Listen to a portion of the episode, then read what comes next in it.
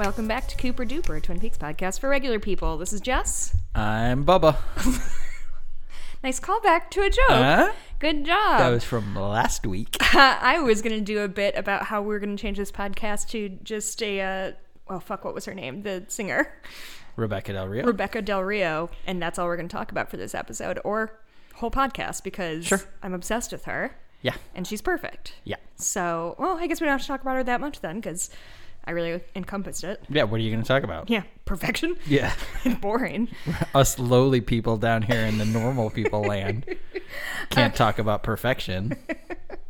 Okay, so nice light intro, Michael, because this episode. I'm Mikey. oh, yes. Trick. Not really, Bubba. You didn't even do the Bubba voice. Oh, yeah. I don't remember what voice I did. I think you just yelled. Probably. That tracks. Um. So yeah, this is a heavy Let's episode. talk about abuse. Oh, you did do that on Mike. You did Yeah. that right before we recorded too. Yeah, because I am excited. No, this this episode, Whew, not the stuff. entire episode, but the first three quarters of this episode is Right. fucking hard to watch. Like, not because it's bad or anything like that, but like Oh my God, it's there is severe abuse that you see varying degrees of from various different angles Mm-hmm. and points of view. and types of abuse. Yeah, and it is some of it is tough to watch. Yeah. Yes, yes, yes. And it jumps right into it from the very first scene.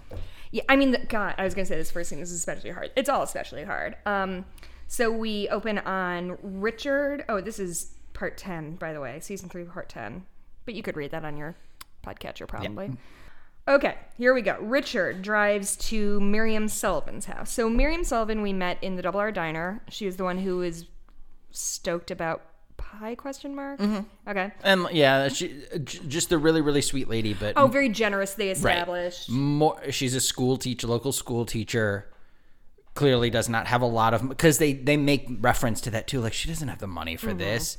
You know what? We should treat her next time she's here. Mm-hmm. Like she's a very very sweet woman, but more importantly, she's the person who saw Richard Horne's face when he was driving away after the hit and run. Right. So, um, so he drives to her her tra- is it a is it a trailer? Uh, he drives to her trailer. Um, tells him to she tells him to leave. She says she already told the police about it. She doesn't know why he's not arrested already. And also, so she's in theory she's already told the police and has sent a letter to the sheriff, Right. To Sheriff Truman saying everything, and if something happens to her, he's This the is- one who did it. Right, right. And so that was maybe not a thing she should have shared. Yeah.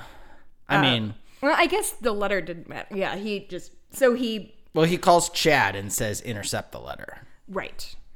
Which do we think that Chad is the one she told, and that's why nothing's happened with Richard Horne?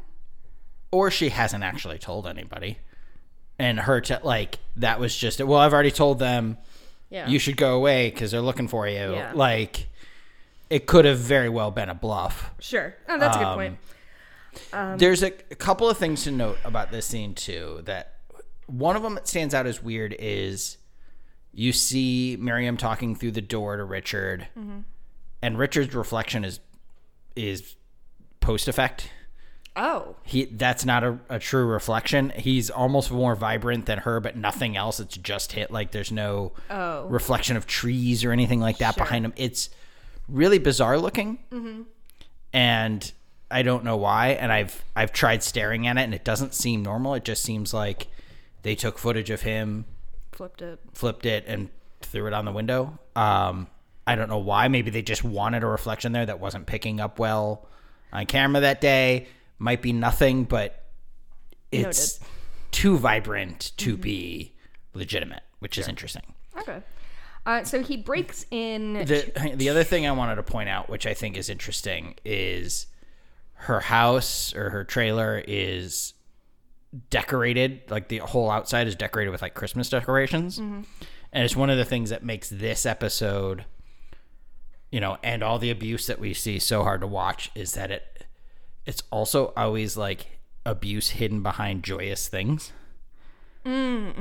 So like we see this and like, oh, it's Christmas time. That's joyous for people, but Yeah. inside is this awful moment where he beats the hell out of her in Loser for dead. and the sounds that you hear from outside are awful Horrible. awful sounds and then like the next scene when we see oh the joy of of um carl rodd just singing a song Mm-hmm. and then coffee which we know to be Right. a thing we know and love and is joyous comes flying out the window as the abuse of um, Becky starts happening and stuff like that. But we'll get to that. But it, I feel like a lot of these abusive scenes are somehow hidden behind this exterior of beauty and joy, Which is which is kind of a Laura Palmer allegory well, in and a it's sense. a, a pretty accurate description about what abuse looks like a lot of the time. sure. um, which is you know generally it's wearing a you know a pretty face, but Mm-hmm. behind it is is awful. Um, so he got when he runs at her trailer, and the way he knees in Yeah, her he window, throws his knee and just it, oof. it was really upsetting for me. Like I, Well, and it's because it's so like he's trying to threaten her, but like is he's twenty yards from her door. You know what I mean? He's not like right up in her face. Mm-hmm. right, Like, hey, I'm giving you your space. I'm giving you your opportunity to like don't Do do, right anything thing, about yeah. this. And then when he turns, he just on a dime just snaps. It's- and immediately goes from like, come on, do the right thing, don't turn me into I don't Mm-hmm. will- care if you're alive. Fucking kill you over this. Yes, it's and I'm not even gonna think about it that hard. Um, so that's awful. And then we kind of pan. We see Carl. Do we pan between these two? Are these scenes supposed to be happening simultaneously, or they just happen no, to it, be? it cuts it cuts across. But we see we go into her like apartment before we like. So he goes in. You see the outside of the the the trailer. You hear the sounds, and then you hear the stove being turned on. Right. So he's letting gas leak. Um, and you see she's laying on the ground, and he's leaving. That's when he picks up the phone and says, "Hey, Chad. Yeah. She wrote a letter. I need you to intercept it. That's going to be hard." Mm-hmm. Which I don't know why he says because later it's incredibly easy. Yeah. Spoiler alert. Um, yeah. It's not hard to steal a letter. Um, but yeah, so there's a little bit of wrap up on the end of that scene, but then you go, you hear this just beautiful, sweet, like lullaby esque song playing, and you're panned down from like a wider shot of the trailer, and it, and then it cuts across, and you see okay.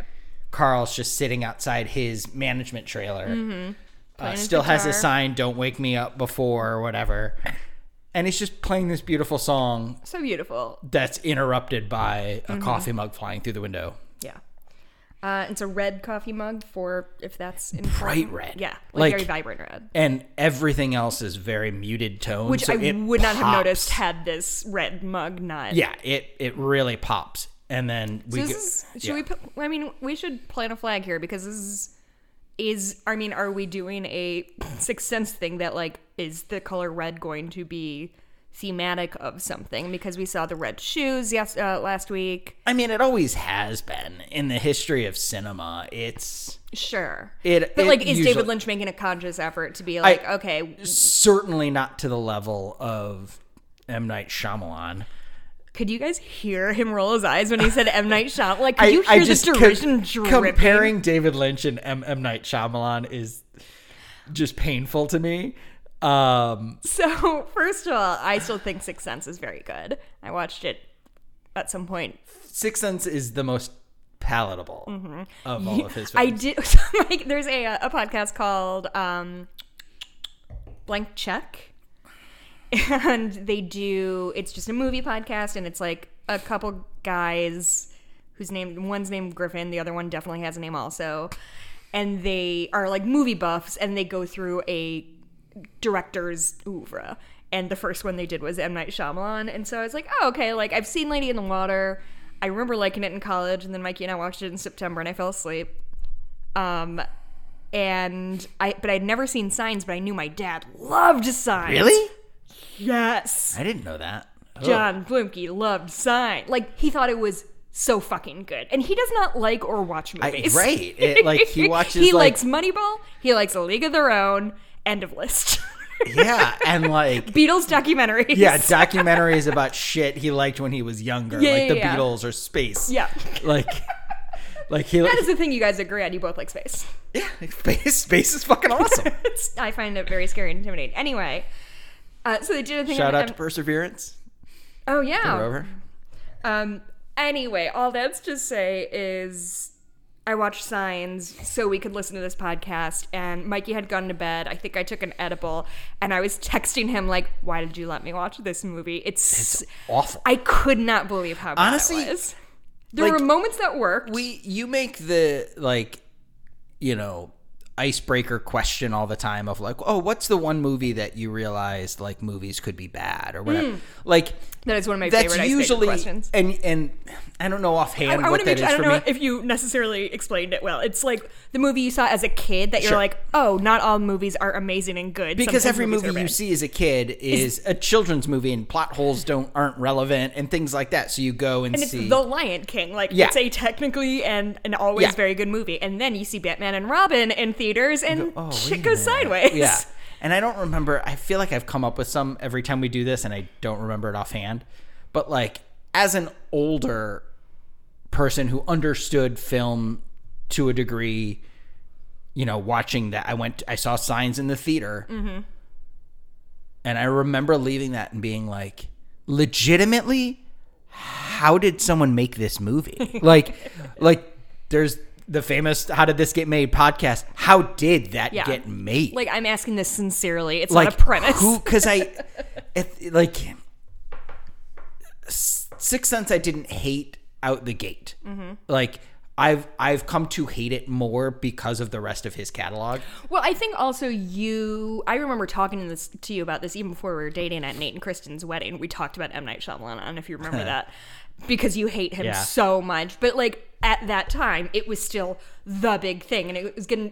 I mean, it, Uh-huh. it definitely suffered in your eyes from like oversaturation. Well, it's the, the it's less about that and it's more about what I one of the things I love the most and we talked about this a lot last week. One of the things I love the most about David Lynch is I put out my art, mm-hmm. do with it what you will. Mm-hmm. I'm not going to explain shit to you mm-hmm. because what I think doesn't matter. How you interpret it matters. Right. M. Night Shyamalan, on the other hand, puts it out there and then finds every medium he can to get out and explain every goddamn frame and why it's brilliant and why it's genius and why I'm the next Alfred Hitchcock. Yeah. And fuck you. Yeah. You doing this constantly explaining how clever and smart you are ruins it completely. And I hate that. Mm-hmm. Yeah, for sure. And he after Sixth Sense just went on a fucking tour of every TV show and every interview could get, like just explaining. Like basically, he was like giving. It's like a magician going out and being like, "Here's how I did all these tricks." It was like explaining everything you learn in film school. like on USA Today or in like Good Yeah. Morning America or some shit. Like, stop. Yeah.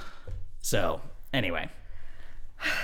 Um, so that red mug. So that leads us to the trailer where um, Steven is abusing Becky. Um, another, And then she's th- like, And then this is kind of the opposite of the first one, which was everything from the outside. Yeah, this is And your then this, you jump right in inside and you are close up in between the two of them. He's screaming at her about money, um, which is And just fucking slobbering and shit because he doesn't care to like wipe his face. He's so like- fucking angry. He's like rabid. Is the way I yeah. describe It's, it. I mean, and this is likely drug induced. Of course. Yeah, that does definitely seems like uppers had some effect on that Yeah. there. A little bit. A little bit. Um. Okay, so we go to Las Vegas. I'm sorry. Anything else you want to say about Steven and Becky besides the fact I mean- like fucking brutal, Out, outside of the fact that it is upsetting? incredibly graphic.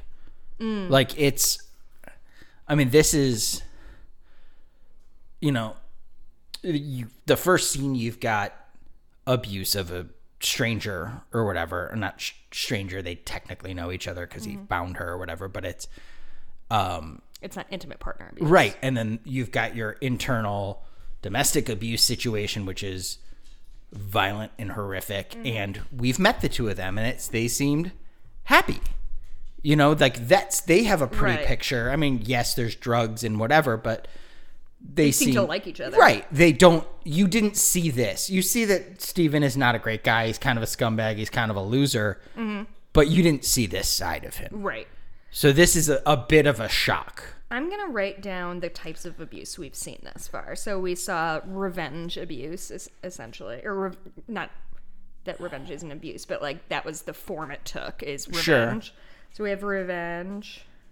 But just like th- it's that's a a lack of empathy abuse. I don't know if that's a Well, it's revenge. It's covering your own ass. It's more. but it was the fact that like the way he snapped mm-hmm. was I don't care what happens to you. Mm-hmm.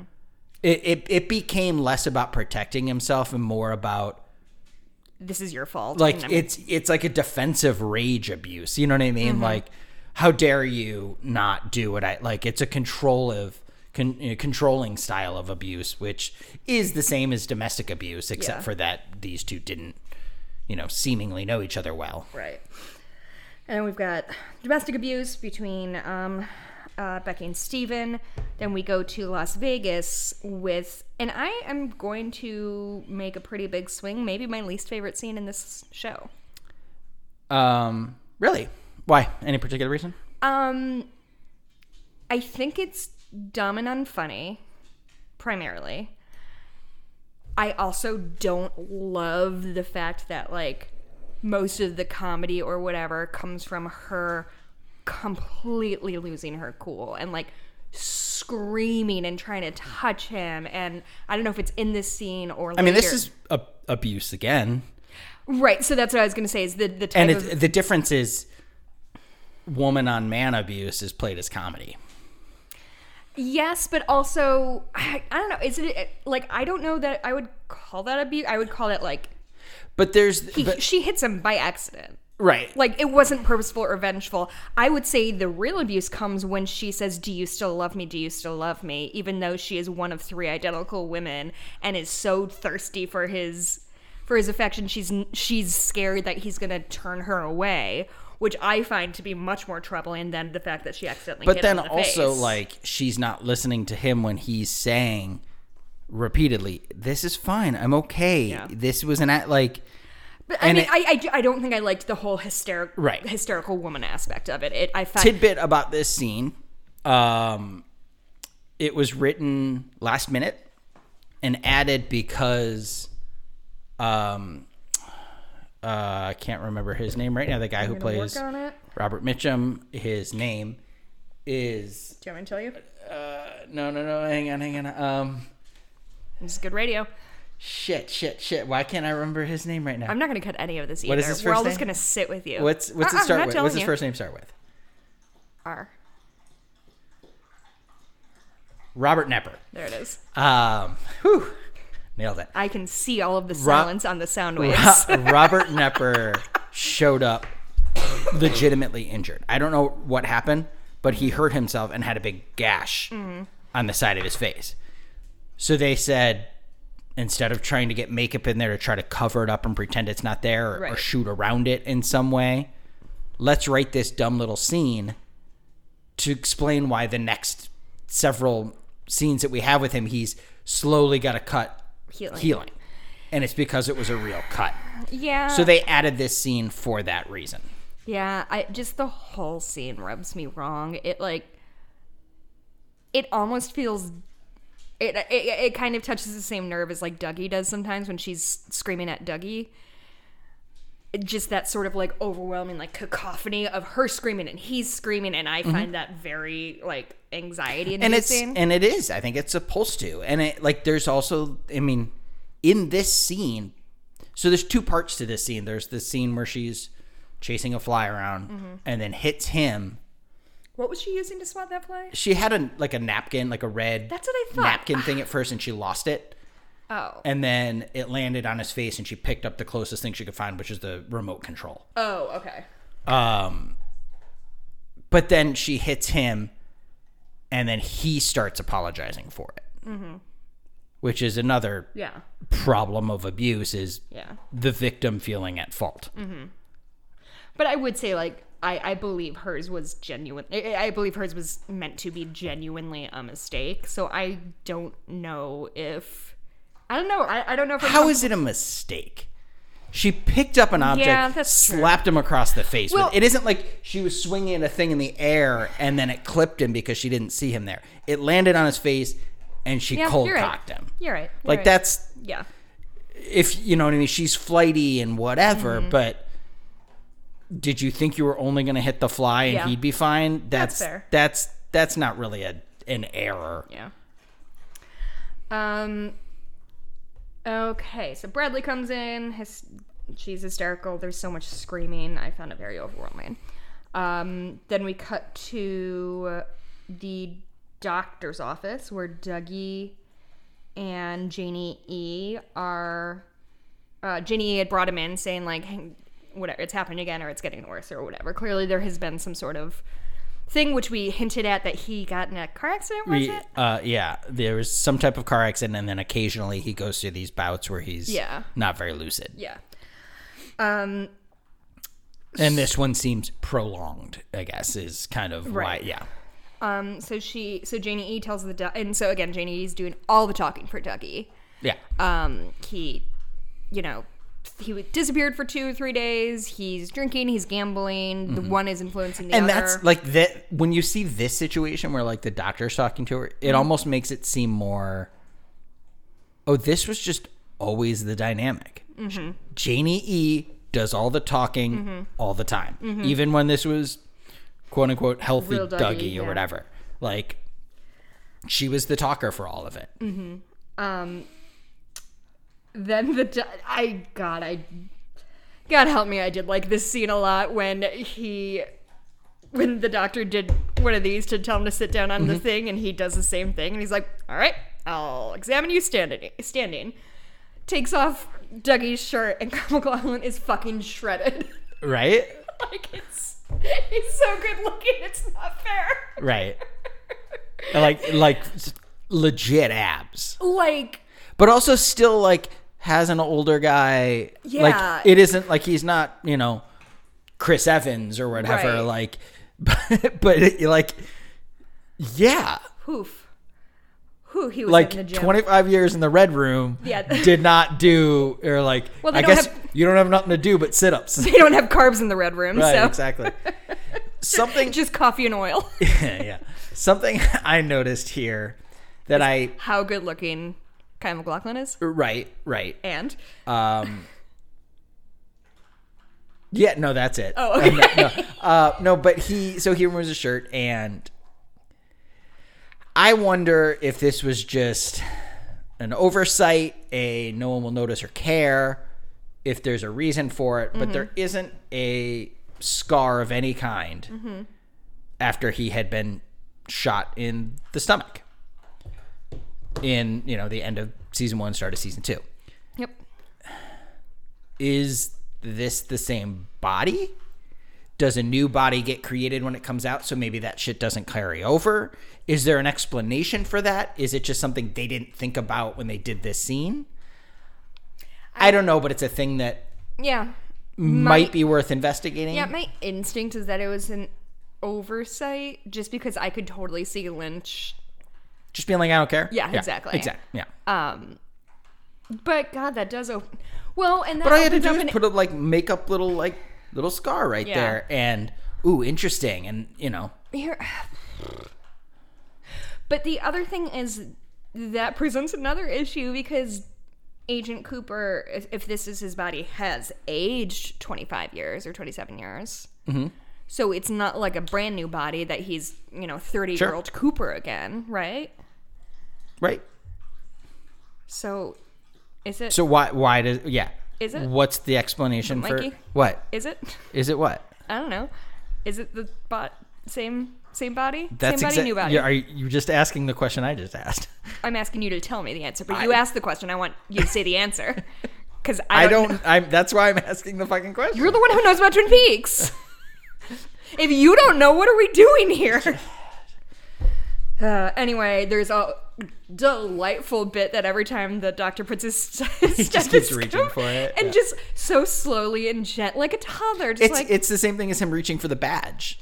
so good. Yeah. shiny. It's And shiny. it's shiny and on his chest. Yeah. Oh, I like that. I thought he was just being a toddler, just like reaching for things, which could be true also. Um, so they they noted that he had been overweight and suddenly lost weight, and apparently Janie has. So what day is What this, Michael? How many days has has Dougie this Dougie been? No idea. Absolutely no idea. Because it does shock me that she has not seen her husband without his shirt. I guess if it's only a couple days, that's not. Right. And and also like he keeps disappearing. So Yeah. like and when he's I mean, I it's not you know, if she's up and out, he's up and out at different Yeah. times like you don't necessarily see him shirtless for a while and he half the time is wearing that frumpy green suit that Yeah. you can't really see his body anyway. I feel like I would notice if your body. Sure, and he got a great haircut and stuff like that. Like Yeah. he looks different. She's not as suspicious as she needs to be. I I, and that's the thing is that she's I don't think she's just kind of whatever. You know what I mean? Like she just wants to keep moving forward and yeah, whatever's doesn't, happening. doesn't really whatever. Um, But she's I I fucking the hell. out Oh my God. Yeah, like she just like, all of us, she was our like- audience surrogate. Well, she forget. Like she clearly is just reminded of like, oh shit, Yeah. this was the Dougie that I But do you think she? I don't know. I don't think he ever looked like that when she. maybe maybe I- not. That would be my theory. Is like he was always a little bit overweight, a little soft, and then I mean, I guess if he was created from Mr. C, who's not this fit, like the Dougie Tulpa or whatever, the double was Mm-hmm. Yeah. created by Mr. C from Mr. C, so he might not, you know, be Mm. the same fitness, but. Um, But yeah, like, and then the doctor, but the doctor makes a note of saying, like, you've not, he says you've lost weight, but to me it'd be like, no, you got fit yeah, it's like you didn't just lost lose weight because you can lose weight and still look the you know, same, um, and yeah. you can get really fit and not have dropped any weight. right exactly and he looks in like i'm what i think that like the doctor should have said you look like you're in really great shape Yeah. Yes. Instead of lost weight, I. I i the lost weight. if he was weight just trim, then I would see lost weight. But yeah he's but he's fit. muscular. yeah which is this explains how he does those sit-ups mm. when boy, Boy, yeah, yeah, yeah, yeah, yeah. yeah, the the boy yoing sit up from part eight makes sense and also we see that that's a trait that carried on uh, when Sonny Jim boy yoing sit up in the bed during the sex scene boy Oh, yeah. yoing Well, they were boyoyoing. It's hard to make that a verb. Um. Okay. So we go back. Oh, we're still in Vegas. Rodney is watching the news with Candy, Sandy, and Mandy. I think this is this our first time calling them by name. Uh, I, I know we've called Candy by name. I, we don't ever I don't think we ever hear Sandy or Mandy named I think it's They're only just credited, credits yeah. yeah. Um, yeah, these three rub me the wrong way in a very real way because I don't get what we're doing here with three women who, while not identical, are dressed exactly the same and in costumes. I don't understand what they're supposed to be aside from like set dressing, which makes me uncomfortable. Of just like we're gonna get some hot blonde girls and just let them stand in the background. It's just I think it's like I mean that's Vegas. I don't think that's out of character for the city of Las Vegas. Mm, I think that's a pretty far stretch You think say. you think casino owners don't have like hot women as their assistants? completely different. And then I'm going to put them in uniform the way someone would put a maid in uniform. Yes, I I hear you and I understand what you're saying, but the fact that there's three of them and they're like wigged, it makes like they are clearly in the fiction of the show is supposed to be set decoration Yeah. and therefore in in Twin Peaks as we are watching it are set decorations for the Twin Peaks audience and like I don't know, I just don't I don't know. I don't know what we're trying to do with that. It's not I don't think it's adding anything. I, I don't I don't like those three characters. I, I just it genuinely like rubs me the wrong way. Of just like here's some three mute women who are, I don't know. Anyway, I, I, I mean, I, I, I don't know. I, I don't. I disagree. But Uh, so the four of them see the report um, about the arrest of Ike the Spike, um, which apparently they had a hit on because Rodney's like, cancel that hit I had, which is pretty funny.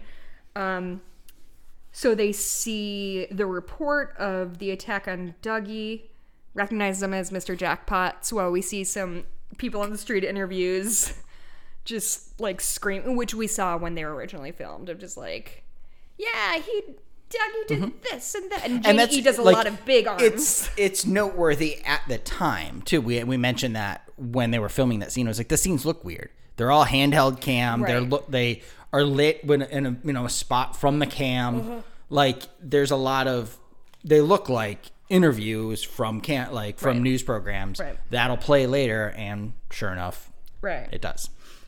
Um. So we go back to Janie E and Dougie's house, where she's watching Cooper eat, or she's watching Dougie eat cake, and asks him if he finds her attractive. And then does a very casual Pose. like Vanity Fair pose. Uh huh. This is how I always sit, right? Yeah, one one arm is across Uh-huh. the thing, and her elbows kind of up on Mm-hmm. the wall, like, oh, this is just me relaxed. This is how I sit.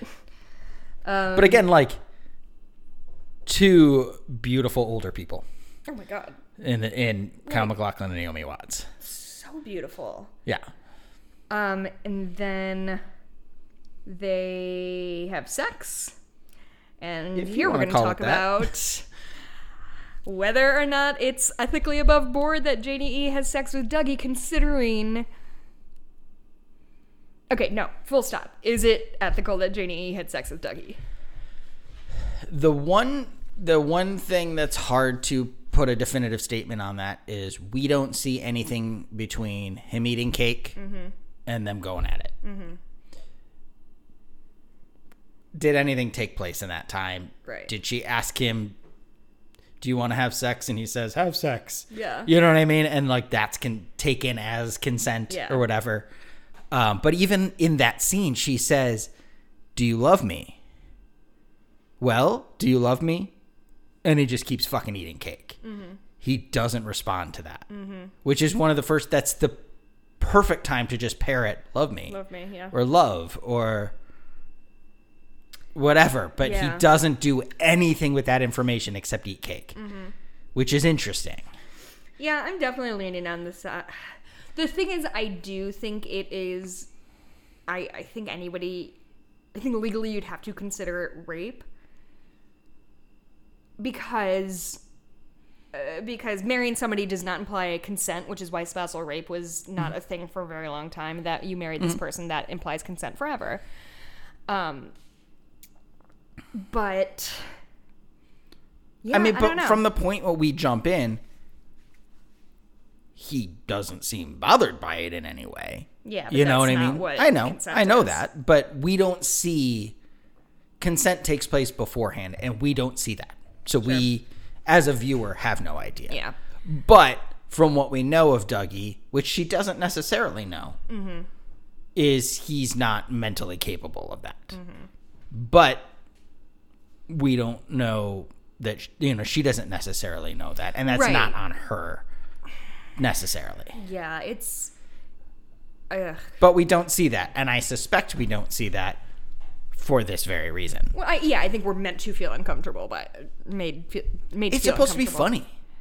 It's Oh, supposed to be funny it- with his arms I know it's flopping. supposed to be funny. I don't think it's. I, I this this is again this is I think so in this whole what we've seen thus far violence of men against women mm-hmm. which we've seen a couple of times is portrayed as graphic and horrible and awful when it's violence of women against men it's played for comedy That's a good point. which is fucked up but it's a statement Yeah, I think it's a fair way to. like the she when you know candy hits uh mitchum it Ready? it's what's that Uh, Rodney, yeah. right but rodney mitchum it's played for comedy when janie E is potentially maybe raping Dougie Jones. It's Played silly and played for comedy. Because it's not. To, it, uh, if you haven't watched it, I don't know what. It, he, she's on top, and he's lying with his arms like in a T, and so every time the bed bounces, his His yeah Arms wrists are flap. flopping, and then it's also juxtaposed with Sonny Jim hearing it and being like, "What?" she's a very loud lay. I will say that. like, and uh, there's nothing wrong with that, but like, I don't know if you have a kid in the house. Uh, but I think also this is possibly the first time that's ever happened. Oh, the first time she's like had good sex with Dougie. Yeah. yeah, that's fair. Meanwhile, he's not doing anything, so I don't know what makes it good. uh, I mean, you know what I mean? no, she's using him as a dildo. and- Sure, but presumably, other Dougie Jones, she could have done that before. I don't know. I don't know. He just kept trying to get in the way by touching her and making Yeah, eye contact. yeah, that's fair. Uh, honestly, like no, I, you're right. You're a right. lot of times. He's just he's just sitting back and enjoying it. So yeah. Um. Okay, so we got we got to Jacoby, who's oh boy, did I love this monologue. I so Jacoby is doing his sort of no wolf for us. It's like I love that Is line. it like a leftist Alex Jones? Is- Yeah. I think because Yeah. he's he for a long time does a pretty I was gonna say coherent, but a pretty sound anti-capitalism rant, which I'm here for. Mm-hmm. And then I feel like it's like watching um like watching Alex Jones or uh, what's the guy with the Hannity? No, that's not who I'm thinking of. Who is the Carlson, Tucker Carlson. Tucker Carlson. It's like watching his career in slow motion over the Mm. course of like a minute of like, oh, okay, I kind of understand where he's going. And then by the end, you're like, wait, who did what to you? I, I think it's just him. Like he had a script, and then he just started getting more and more enraged Mm-hmm. that he just has to get it all out, and he's just like he's spitting because Uh-huh. he's so you know, hyped up about all of it. no, Yeah. but like I don't know. He he talked about like vertical integration in a way that I was like, yeah, that you know, monopolies of that nature are deeply unethical. Mm-hmm. like they are, you know, monopolies are fucking us everywhere we go. You're Me- correct. Meanwhile, all is all of that is so that he can sell a fucking bullshit product. it's that is where it hits the great the Alex Jones I'm I'm selling you this like protein shake that you need for the im- Yeah. impending apocalypse like that's where it reaches a fever pitch and his anti-capitalist rant ends in so buy this shovel so you can dig yourself out of this shit That is all just a shovel that I bought and painted. and also it's a metaphorical shovel Yeah. like nobody needs the actual You're literal not you're shovel not literally in shit that Yeah. you have to like go up beep boop boop boop call get your shovel and be like good thing I got this in time and good thing it's gold. And to be fair, that kind that's the not the kind of shovel you Oh. would shovel shit with. Sure. Yeah. I've shoveled a lot of shit in my life. That's not the kind Yeah. of shovel you use. Um, horse horse shit. I want to be clear. I, I worked on I worked with the horses. I don't just go around shoveling shit. I am a mess. Just Thank, I appreciate that you're so helpful around the house because I am a mess. I just just shitting everywhere. One time, But you have a good shovel for it. so I do. I have the appropriate shovel. One time when I was at when I was working at the ranch, there was a horse standing tied up, and he was getting ready to poop, and so my boss just stuck her shovel that she was holding like under his butt, Yeah. and it scared the fuck out of him. It was extremely funny because it just didn't make the sound he expected it to. like all of a sudden, it's like, "Boom," and he's like, "Ah." What did I do? What's in there? What did I eat? Oh, that's a fun poop anecdote. I don't get a lot of those. Nailed it.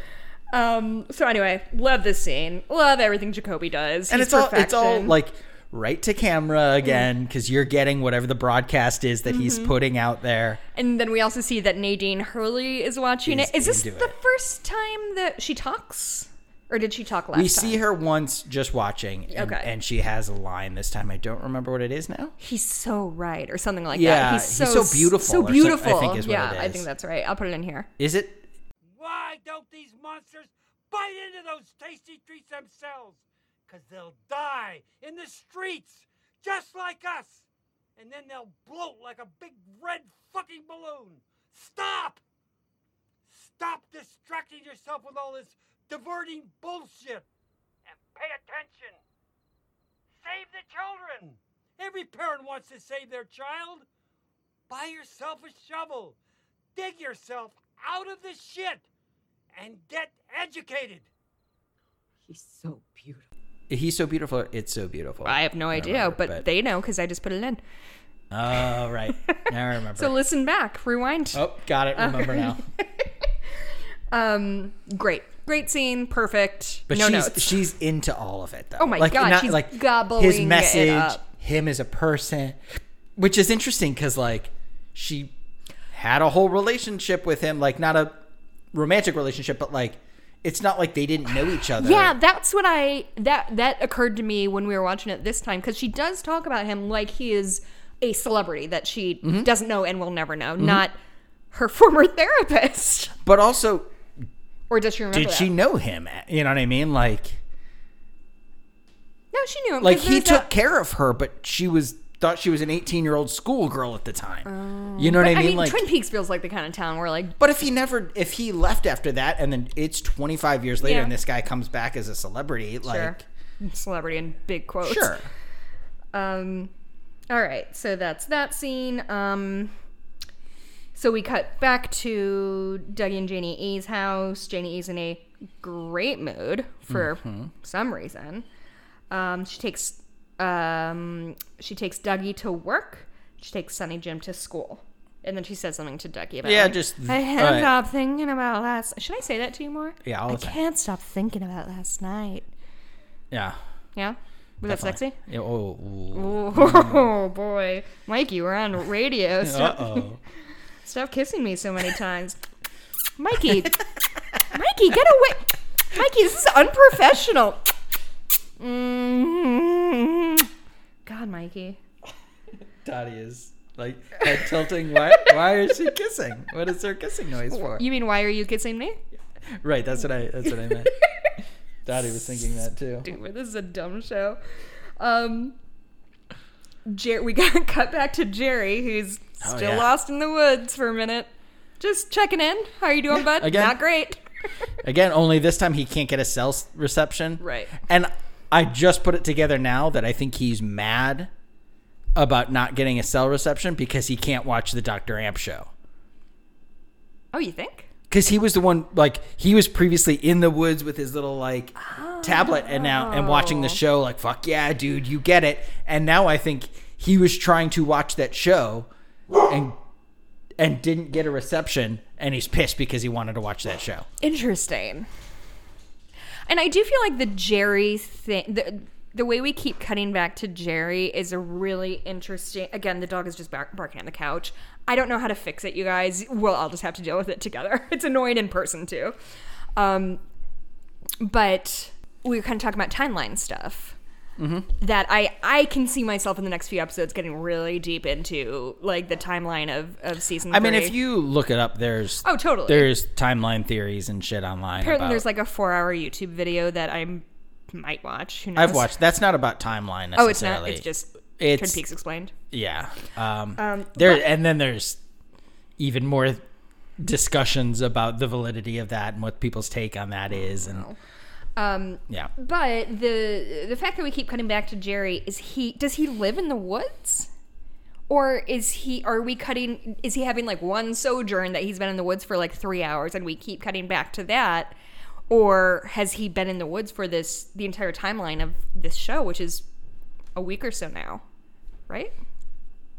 Once again, such good radio when Mikey shrugs his I, shoulders. but that's exactly it. We don't know, and this is a constant reminder of question your timelines. Yeah. Or does Lynch just not care? He just liked having using Jerry as kind of an interstitial, like an act break. Sure, Oh boy, that works too. David Lynch. Okay. Um. Then we have Dep- Deputy Chad, Officer Chad. Deputy, yeah. Deputy Chad. He goes to Lucy's desk. He comments that it's a beautiful day. Um, this is a great exchange. calls for a donut. Okay, what's the? Oh, uh, what you and Andy must Get up, oh, every day, and he's kind of making fun of her, and she's just like, "Why are you talking to me? We don't talk." What are you doing up here, Chad? I'm thinking what a beautiful day it is, Lucy. I bet you're a girl who appreciates a beautiful day. Well, I bet you and Andy wake up each morning and say, Oh, what a beautiful day it is. Depends on what time it is. I mean, sometimes there's not even enough time to think of anything. One time, Andy was even thinking that the clock had stopped. And then we realized that we didn't even know what time it was. It seemed like forever when Oh, I'm going out, Lucy. I, I see the mailman. I'm going to collect the mail. But he'll bring it in. Well, I'm going to save him the trouble and go out and enjoy this beautiful day. And it's so funny now that I just realized it. It's like, is this the first time we've seen Lucy mocked? Oh, absolutely. I never realized because she's such like a, a goofy character. Even but when she does really stupid shit where she's like, it's the phone by the thing. They just sit and wait patiently till she's done explaining. But yeah, like, I, that's the thing. And she, that's why she's taking it so weird is she doesn't understand. yeah, She does, she, she's genuinely questioning, like, am I being mocked? I don't understand.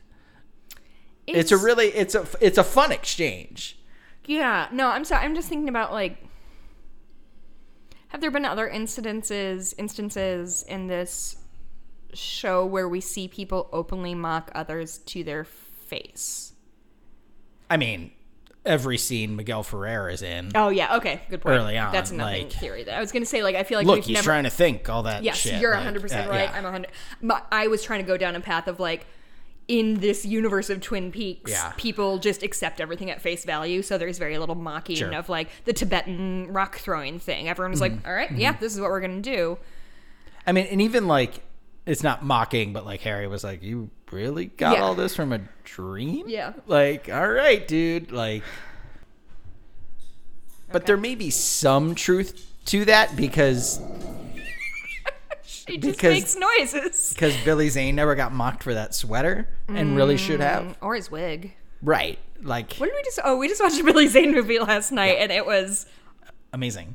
not good. It, it was Tales from the Crypt Demon Knight, and It- it's fantastic. It wasn't good. It's though. wonderful. The problem is, with your assessment of it, is that it was quite bad.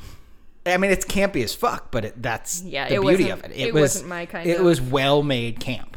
You know, this like on the level of John Waters, but for horror. Sure. Yeah, my version of horror camp is more in the like House on Haunted Hill range of like a bad '90s movie. See that, and like that's not I camp. s- That's just bad. Oh, I think it's transcended bad into camp. I think those 90s era horror movies, I think they have become their own little genre, not unlike a 70s horror movie. Mm-hmm. Like, I just really like, I mean, it's what I grew up with, right? So, like, I've seen Scream 10,000 times. And Scream is great. Scream is so good. Yeah. Anyway. Okay, okay, okay. So we are. Oh my god, we're still in the scene. Um. So then, Che Cheed. So then, Chad goes out He- to. well, he used to be from Australia, so I was gonna cut that out, but now you made a funny joke. yeah, Chid. he's Deputy Chid Deputy from. Chid. I'm from New Zealand. Zealand. No, I don't have it. Nailed it. No, no. Nailed it. Move on. Got it? What? Um, so Chad goes out to get the mail. Lucy is confused and suspicious, which is A-. As is the the postal worker. Yeah. Who's like, why? Why is a fucking deputy coming out here to like get the mail from him? And he's, he's like trying to be so- keeps like looking back at him like, what the fuck is with this guy? and he does it with such like faux casualness. Yeah. That Yeah. Which the thing is, if he just went out and like, hey, how you doing? yeah, so weird. Um, And like we established that he's, I guess maybe not, but he, we never actually see him smoke. But we established because he asked for a pack of cigarettes from Richard Horne, but then it's got the money in the, money in case. it, yeah. But like theoretically, he's a Go out and have smoker. a. Go out and have a cigarette, and the guy shows, oh, cool, I'll, I'll take grab that. I'll bring that in. Like it's not hard. do you remember? Instead of it's a beautiful day, isn't Uh, it? yeah, yeah. Oh, is like, that I- the mail that like you've I got need there, a reason sir? to go outside. Right, exactly. You're allowed to just go outside, sir. Um, do you remember when I lived in Lincoln Park and that, and it was back in the old times when Netflix was, we still had disc Netflixes, and you and I were walking down Clark, I think, we're walking south on Clark, by, past that like shitty uh, uh, grocery store that's a Walgreens now, like just north of Fullerton. And we were walking, and all of a sudden I heard like a car beep, and it was a postal worker who saw me in their post in their like mailbox, mailbox, mail van, Oh yeah. and they honked the horn, and we and they honked the horn, and we looked over, and they're like. I'll take that. I'll take that. And so I just like gave them my Yeah. my red not Redbox my Netflix thing, and it was just like that was like out of a movie, like a cute small Yeah. town. Like, oh, I'll just take that off your hands. I, it was I- very I, think wholesome. I remember that vaguely as a story, not as Oh, that you the weren't- actual I memory. thought you were there, but who knows? I might have been. I don't. Don't remember it. Uh, anyway, okay. So, boy, this is anecdote city in this paragraph. Um, goes back inside, leaves the rest of the mail with Lucy. He's achieved the. So here's a little thing I'll point out on that is you get a close up of him thumbing through the mail and he finds a letter addressed to Twin Peaks Sheriff Department and the return address is Miriam Hodges. She is credited as Miriam Sullivan. And the episode aired and it, she's credited in this episode as Miriam Sullivan and there was a whole oh is this not the right letter and a whole like is this fr- uh, something else from somebody else but he just saw Miriam so he assumed that was it and then Sabrina Sutherland went on record and was like no we just didn't have a last name for her at the time that that was shot uh-huh. and then we credited her as Miriam Sullivan and forgot to change that or fix that or whatever but God, isn't that the danger of a David Lynch thing? Oh, It's yeah. like you read into everything. Absolutely. It's like, oh no, we and she up. just like didn't like that was very rarely do things like that get corrected. Mm-hmm. And she just put it to bed like, no, no, no, no. She's that doesn't mean anything. Right. We just made up a name in the interim and probably should have stuck with that or changed it. Which leads me to think if this is the one thing that she came out to correct, that most of the time the other weird shit we noticed was at least somewhat on purpose. Or it's asinine and it doesn't it doesn't rise to Sabrina's Sutherland. Yeah, exactly. like like this is an easy thing to say. You know what? No, we didn't. That's just an error. Rather than oh well, you can read into that because some of it is like not as easy to. Was this a mistake or was this? Does it actually have meaning? And so like something like the the gunshot wound scar. Sure. Yes. You there's not a we accidentally put the wrong thing down. Because it's a we didn't do something, so Mm-hmm. Maybe like Right. maybe that's an, a breadcrumb, Like a Lynch false wants to- positive versus a false negative kind of thing. Yeah. Um, can I tell a small anecdote about Sabrina Sutherland that made me like her a whole lot when we met her at Twin Peaks Fest? Uh, of course. Um, do you remember the guy who dressed up as Bobby Briggs? Um, he Mm-hmm. was uh, about my height. He's Asian.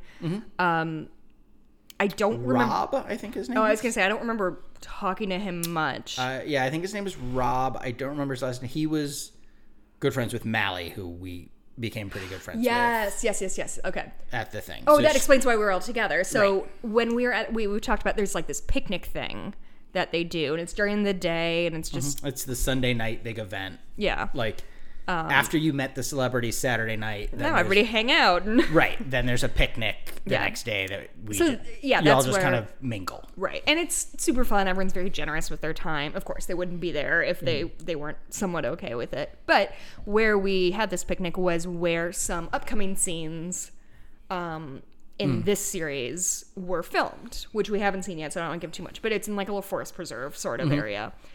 Um and so It's also where scenes from Fire Walk with Me are too. The Deer Meadow stuff is in that area too. Oh, is it? Oh, okay, I forgot. Um, and so there were a couple different people just sort of like leading, almost like a, a bus tour thing. The- like this is where that is. There was, was going filmed. to be later in that afternoon, Uh-huh.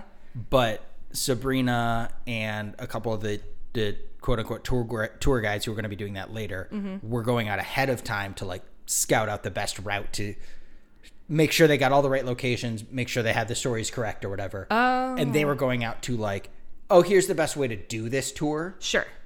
The little loop that And at sense. that time, we were just taking a walk through the woods. well, and also the own. the bathrooms were all the way over there. Right, right. And they were right.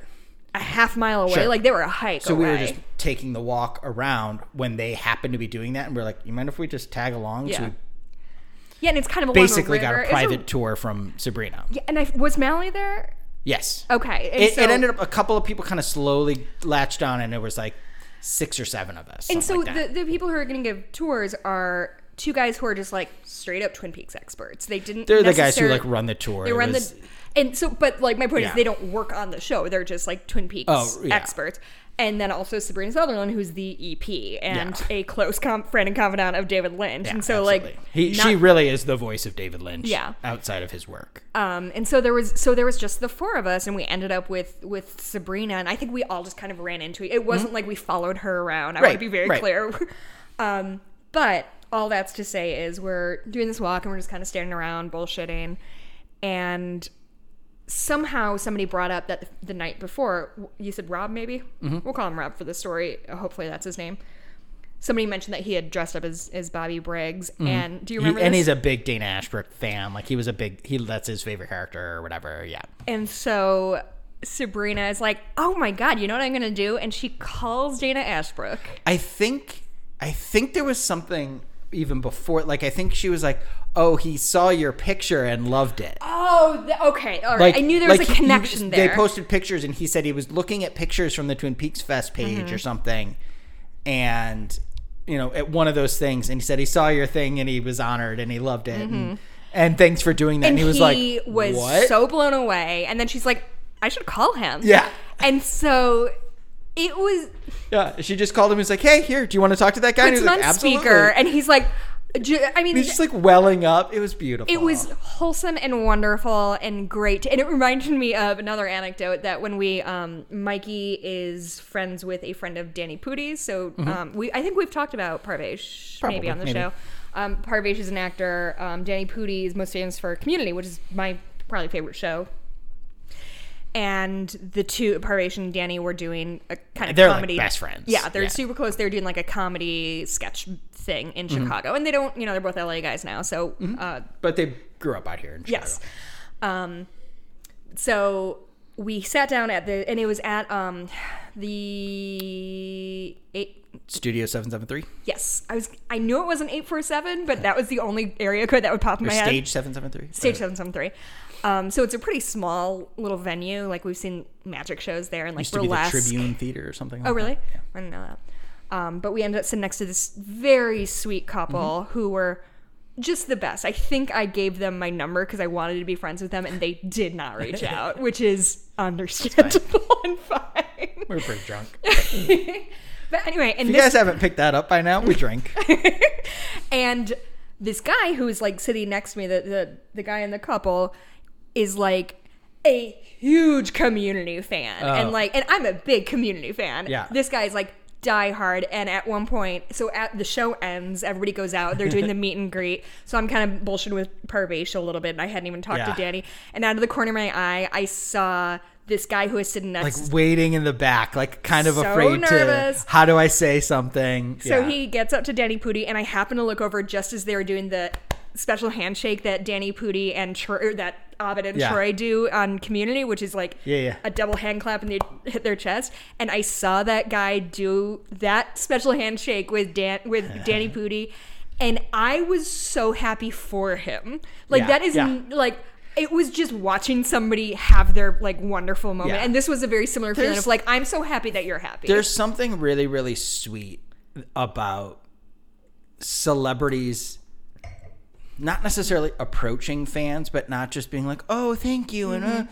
and not just receptive to what the fan is saying, but mm-hmm. like engaging with the fan. Mm-hmm. I another experience I had that I loved was years ago. This is probably 2004 ish.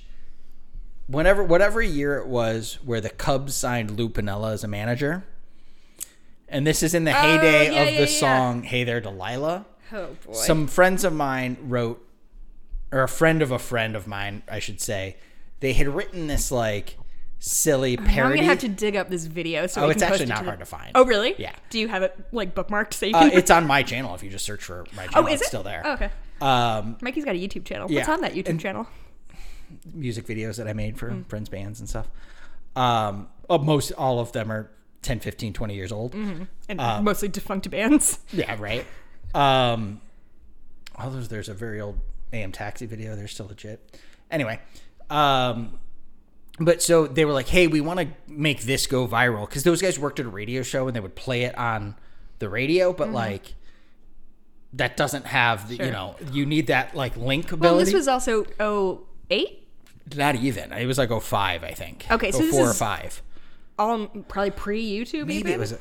No, it was YouTube because that's where it first went up. really okay. So Maybe it was later than I thought. But either way, um, they wanted a stupid they stupid video to match this. So like, I took like two days because they needed to get it out quickly after the announcement of Lou Piniella joining the Cubs as manager. And they put this song out, and then I put together a stupid little video with like pictures I stole from the internet. Um, and did like a stupid bad split screen version like the Hey There Delilah video because the song was Hey Lou Piniella. Um, and I put it up and sure enough, like it got traction and people started watching it. Apparently they were like passing it around the clubhouse. Um, so like all the players on the Cubs at the time were watching it and laughing at it and stuff like that. Um, and I was like, "Oh, that's fucking awesome!" And I had heard we we got to go on WGN new, uh, morning news. he started the Cubs in 2007. Okay, so that's likely when it would happen. So split the difference. Um, but we went on the WGN morning news with this song. It was just a dumb flash in the pan, you know, pseudo celebrity moment or whatever for me. Um, and these guys, who I don't even know their names to be honest, because I don't, I never really knew them. I Yeah. knew Jen, who worked at the radio station with those guys. Sure. Um, but I worked at a restaurant a few years later, and Len Kasper came in, who is And you worked the- at Gino's East, which is a No, like, this was at uh, Jake Melnick's. Oh, was it? J- oh, I Yeah. thought this all happened at Gino East. No, this Gino's was at Jake Melnick's. Oh, Um, okay. so I really have to rethink my vision of this story. Then. yeah, no, so this was at Jake Melnick's, um, and Len Kasper, who was the TV announcer for the Cubs Mm-hmm. at the time, he's now with the White Sox starting next year, which I is don't want to talk about it. crazy. Um, but he came in and he just like it was a game day, and this was like lunchtime. He came in, got a salad for lunch, and was Very practical off to the stadium. Um, but my friend Joel, who Why, why does does keep Joel coming keep coming up on this show? I don't know. We haven't talked to him in eight years. Right, at least Plus. oh more than that, yeah. Uh, but he was he, he was waiting on on him at the time, and I saw that, and I was like, "Oh, do you know who that is at your table?" And he's like, "No, I have no idea. He wasn't a sports guy." And I was like, "Oh, it's Len Kasper. He does the, uh, uh, you know, the voice of the Cubs for the TV or whatever." He's like, "Oh, cool." And I was like, "So if you wanted to, you know, say something or whatever." Is Joel from the Chicagoland area?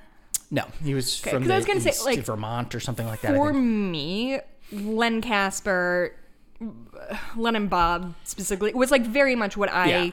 When I became a huge Cubs fan, like I always watched the Cubs. My dad's always been a Cubs fan, but when I started becoming a fan in earnest, that was Mm-hmm. they were my boy. They were my Harry Caray because I don't remember Harry Caray. Yeah.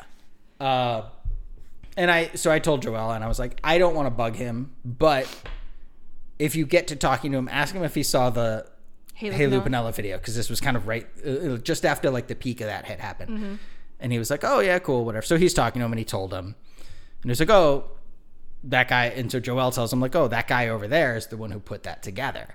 But I was relatively busy at the time, and I was like, "I don't. I'm not as typically a starstruck person, so I'm never going to approach a stranger." Except the one time me and Brian were really, really drunk and yelled at Vince Vaughn. Um, but that's a different thing. Mm-hmm, mm-hmm, but I so I mm-hmm. never wanted to. I didn't go up to Len Kasper and say anything. But then later, when he was finished with his meal, he walked over to me and like tapped me on the shoulder, and I was like, "Oh, hi." And he's like, "Oh, I heard you were the you know." Were you like in the serving well or something like that? yeah, yeah, but the Jake Melnick's one was like it, In the it- middle of the bar. Yeah, it's like at the whatever. But you were doing work. You weren't Right. just like Yeah, laying- yeah. like And he was like, "Oh, I just wanted to say I to liked lean, it. we'll. It got passed around. Lou Piniella himself saw it, laughed, thought it was funny, but good work, man. I just want to, you know, thanks for being a fan. Hope you're watching the game tonight. Like, it's there's something really bizarre about the celebrity coming up to you to be like, "Hey, Yeah. thanks for being a fan, dude." It was Oh really God. bizarre. That's like my Brooke Shields story. Mm-hmm. It's the same. I mean, it's a it's sort of a long story, but essentially, when I was in LA, when I was 16 years old, Um, so this would have been oh 2000 2001. I don't know how time works. Or Kevin's Chris Chelios story. Kevin's Chris Chelios story is fucking solid. My Brooke Shields story is my parents and I. I was 16. I was on spring break with them in. Will you bring me more wine too? Um, I was on spring break with my folks in LA. assholes and we drink different wine. Listen, I don't like Pinot Noir, and he does. Listen, even do what every I every yeah, every marriage is different. This is our sacrifice: is that we don't like the same wine, even though we both drink red wine. You know, we b- both like a a red blend now and then, a Merlot. I'm drinking a Merlot.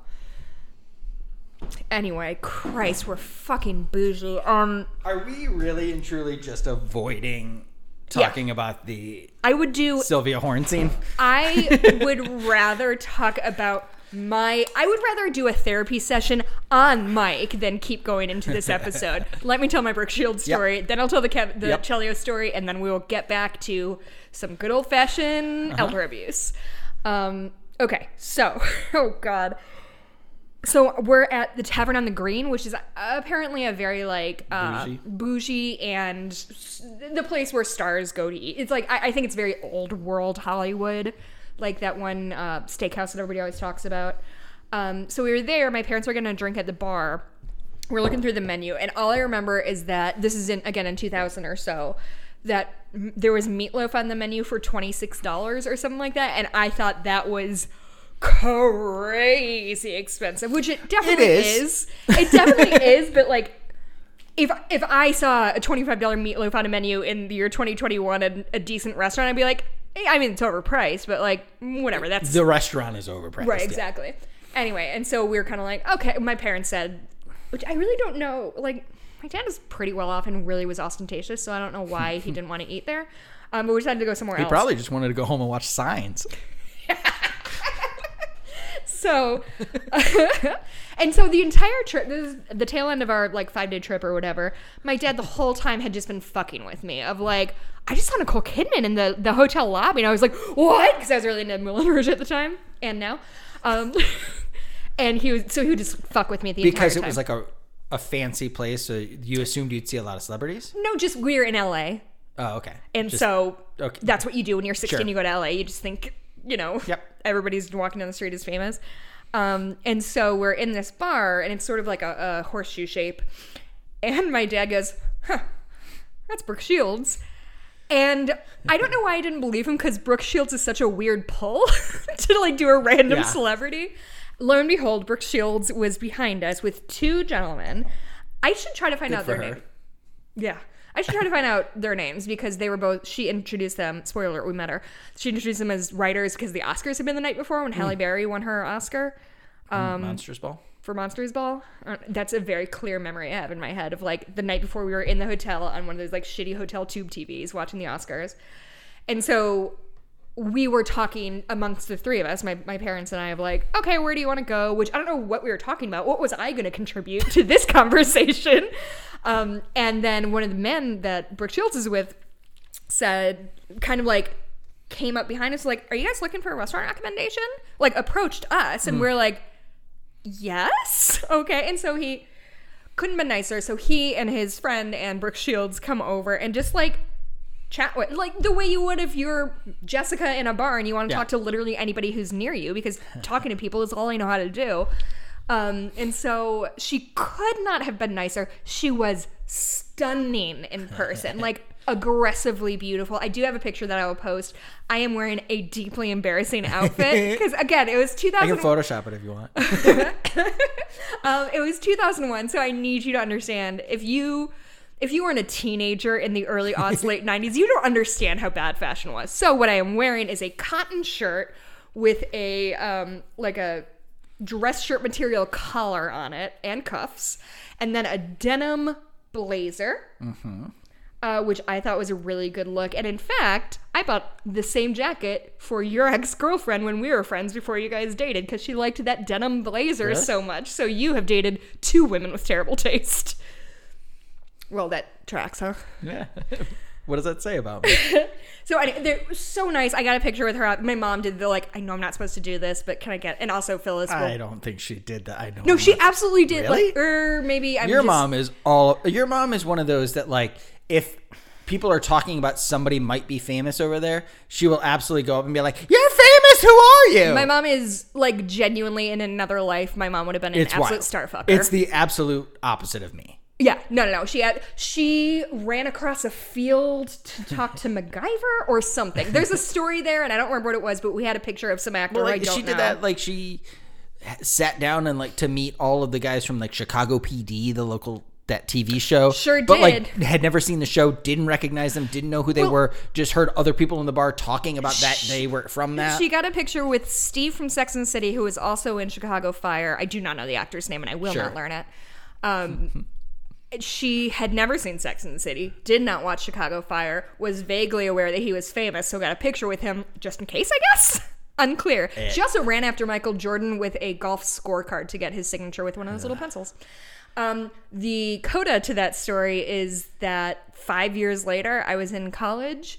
Um, my dad called me, and at this time, he had just been diagnosed with prostate cancer. So my dad calls me out of the blue, which he's not one to do. And I just hear Jessica, and I was like, "What?" And he's like, "Guess where I am?" I was like, "The fucking hospital." I don't know. he was in LA at the Tavern on the Green, and Brooke Shields was there again.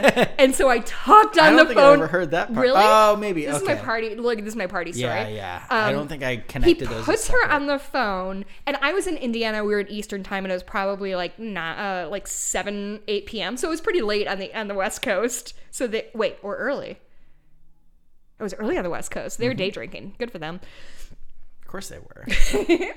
um man, it puts me on the phone with her and i was like uh oh my god like i thank you like that night five years Like- ago like loudly saying to all your friends, "Hello, Brooke Shields." no i ran out and me i ran out of the house we were watching ironically house the show that was appointment television for me for a hot minute. I ran out of the house because I genuinely thought my dad was calling me to be like, I'm dying, I guess, or whatever. Sure. Like, if you've ever had a sick family member, every Yeah, time your yeah, phone rings, you're like, well, this is it. This is the call. Um, and she was so sweet on the phone. Very clearly did not remember anything, but was Of like course. fucking game to talk to Sure. me. And I was That's like, sweet. It's so funny. I just was rewatching Friends and I just saw your episode and told that story. And she's like, Oh, that was such a fun show to be on. I was like, I love you, Brooke Shields. Oh, You're Hollywood. the fucking best. Okay. So let's talk about Chris Hall of Chelios Fame, story. Hall of Fame NHL defenseman Chris Chelios. Okay. Or do you want to skip right into elder abuse? No, I'm just trying to admit that I grew up going to a country club in a way that doesn't make me feel like the worst sellout in the entire world. You had no control over it. No, but I was on the diving team. I, I did contribute to that country club. Clearly, Kevin was not on the diving team. Um, so if we went to a country club, it was very bougie. My dad was rich and loved golfing, and he loved Still other does. and he loved other old white guys. Still does. So like that's where you go. You go to a country though. club. Less now that he is a Yeah. Democrat. He's He's coming around, my dad. yeah, it- it's mind blowing, but yes, it's very interesting. You're- I'm he genu- really is an enigma. I am genuinely going to because I um, am in between my shots right now. My parents and I will get our final shot like a day apart from each other. So I think I'm going to go up there for a night. I might bring my recording equipment and interview my dad about like, hey, I know a lot of people who lost their families Yeah. to Trumpism and like, Go for it. What happened with you? And he, I mean, they. I never thought that your, you know, your parents were like awful people who would would be in that that Trump level they're of not awful. blatantly racist. Right, they're not. They're aw- regular racist the way boomers are. but not even like they don't like they have bad taste in jokes with things like that but i don't think they actually think I think they are cas- any other race is inferior to another No, I think they are casually racist the way a lot of older Sure. white guys are. Sure. That like if the punchline of your joke is the guy was Chinese, that's cool. right Um anyway, so when we were oh god, Kevin was probably 11, Kevin is your brother. Kevin's my brother. He's probably 11 or 12, so I would have been 8 or 9. Um it's not about you jessica this is kevin's story well, I wanted to Doesn't put matter how old you everybody the, I want to give the context that I'm telling this story through the eyes of an 8-year-old, Oh. even though I did not witness any of this. I've heard it third hand. Um my brother there's a 3 meter board uh, which I know because I was on the fucking diving team. and I was afraid to jump off it for like 10 years. So my brother, I think he was really, he figured out how to do a flip and like that's the only thing he would do, like off the diving board. He would just, oh he go- was trying to flip I thought he was just jumping off a high dive. No, he was trying to okay. do like a single flip and like land on his feet.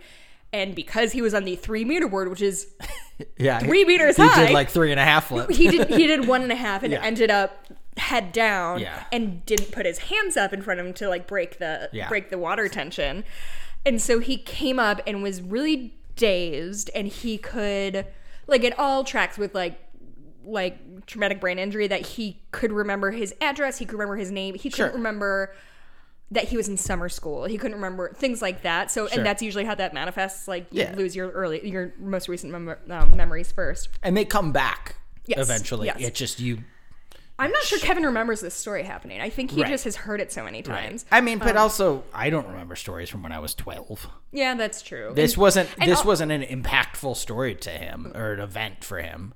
I mean, it kind of was. Could anyway, been, so he, um, so my mom, instead of I don't know, calling a hospital or a doctor And or this is the early '90s, uh, yeah, yeah, yeah. so like mid '90s, but yes, concussions were not, not taken very thing. seriously. unless it's a really severe like concussion. Yeah.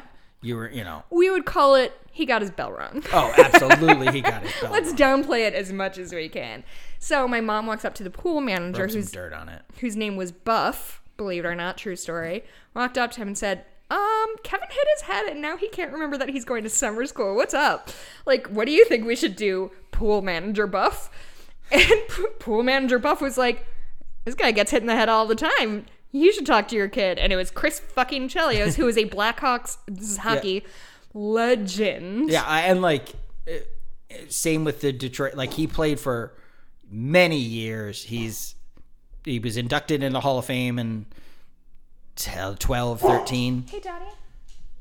It was yeah inducted in like 2012 or 2013, something like that. Played several years. Like famously went on record of like I will if I'm ever traded, I'll never go to the Red Wings. And then sure enough, went to the Red Wings and was an All Star there. And it, but just famously like kind of a traitor, but kind of kind of dirty, but just a heavy duty People loved him in Chicago. Defenseman very because he was a tough guy. Yeah. yeah. He wasn't like a goon. He wasn't a fighter Is he like the. Marian Hossa of his day, would you say? no. Oh. Hossa's got too much class. He was he- Sorry. look, no, he was he was Oh, was he a dirtbag? not like a dirt bag, but like he would he would throw some cheap shots in, and he would you know he was, but it was a More different like a Shaw? kinda yeah, but he was like a like he was a tough guy like Honestly, I can't think of a third defenseman, no. so. Well, Shaw wasn't a defenseman, but He wasn't? Yeah, Fuck me. neither. Who was the other person you said? Hossa wasn't a defenseman. Either. He wasn't? They were both wingers. Uh, actually, Shaw played center sometimes too. Um, the defenseman. Now would- I had to cut this whole thing out the defenseman during that era would have been um, Keith Seabrook, Hjalmarsson, guys like that. Hjalmarsson. Um, Remember when Hjalmarsson did IKEA commercials? kind of a he's Swedish. kind of a Bufflin ass, like like Oh, okay. just like a, a tough guy, kind of a Duncan Keith, kind of a Duncan Keith, but Duncan Keith was Very hot. yeah.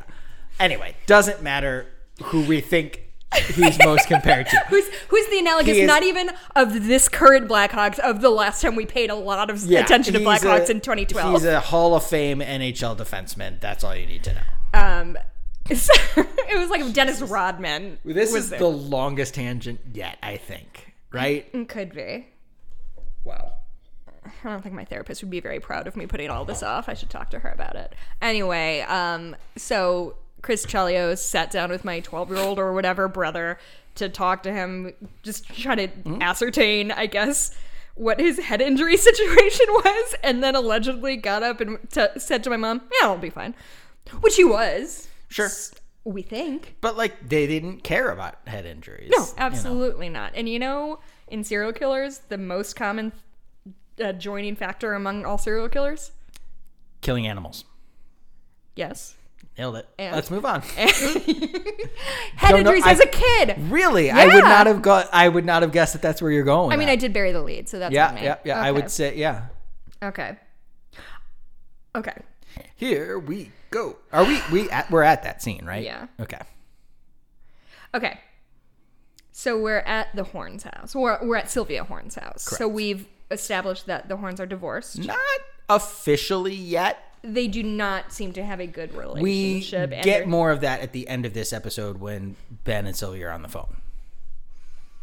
Oh, I thought yes, you're right. Sorry, I was I was mushing those together. Um, But, like we don't really know where Ben and Sylvia are because we haven't really seen Sylvia since like episode three. yeah, of season one, to be clear. right. Um, so we see Johnny Horne, who we have established is special needs kid guy man. He's Mm-hmm. an adult now. He's sitting. And we heard him previously run I really into the hate wall. this scene. Um, so he's sitting at like a kind of fancy dining room table, Mm-hmm. and he's um tied to the. He's tethered to the table. With a helmet on and He's got a teeth- helmet on. Oh, does he have a, tooth a teeth guard? like it's uh, like there, his jaw's wired shut. Oh, I did not realize that. Yeah, and there's like that's why there's like a smoothie on the table. Oh, Presumably, this is the reaction to the fact that he ran into the wall in that previous scene. oh, sure. So it's not like he's always in this position. This seems like he had an episode and has a head injury. Mm-hmm. Yeah. And so what we put together throughout this scene is that Sylvia Horne has spent her entire adult life taking care of her her son with special needs And needs just getting screwed over for it. and getting fucked by, you over know. by everyone in her family. It's uh, it's just so fucking sad.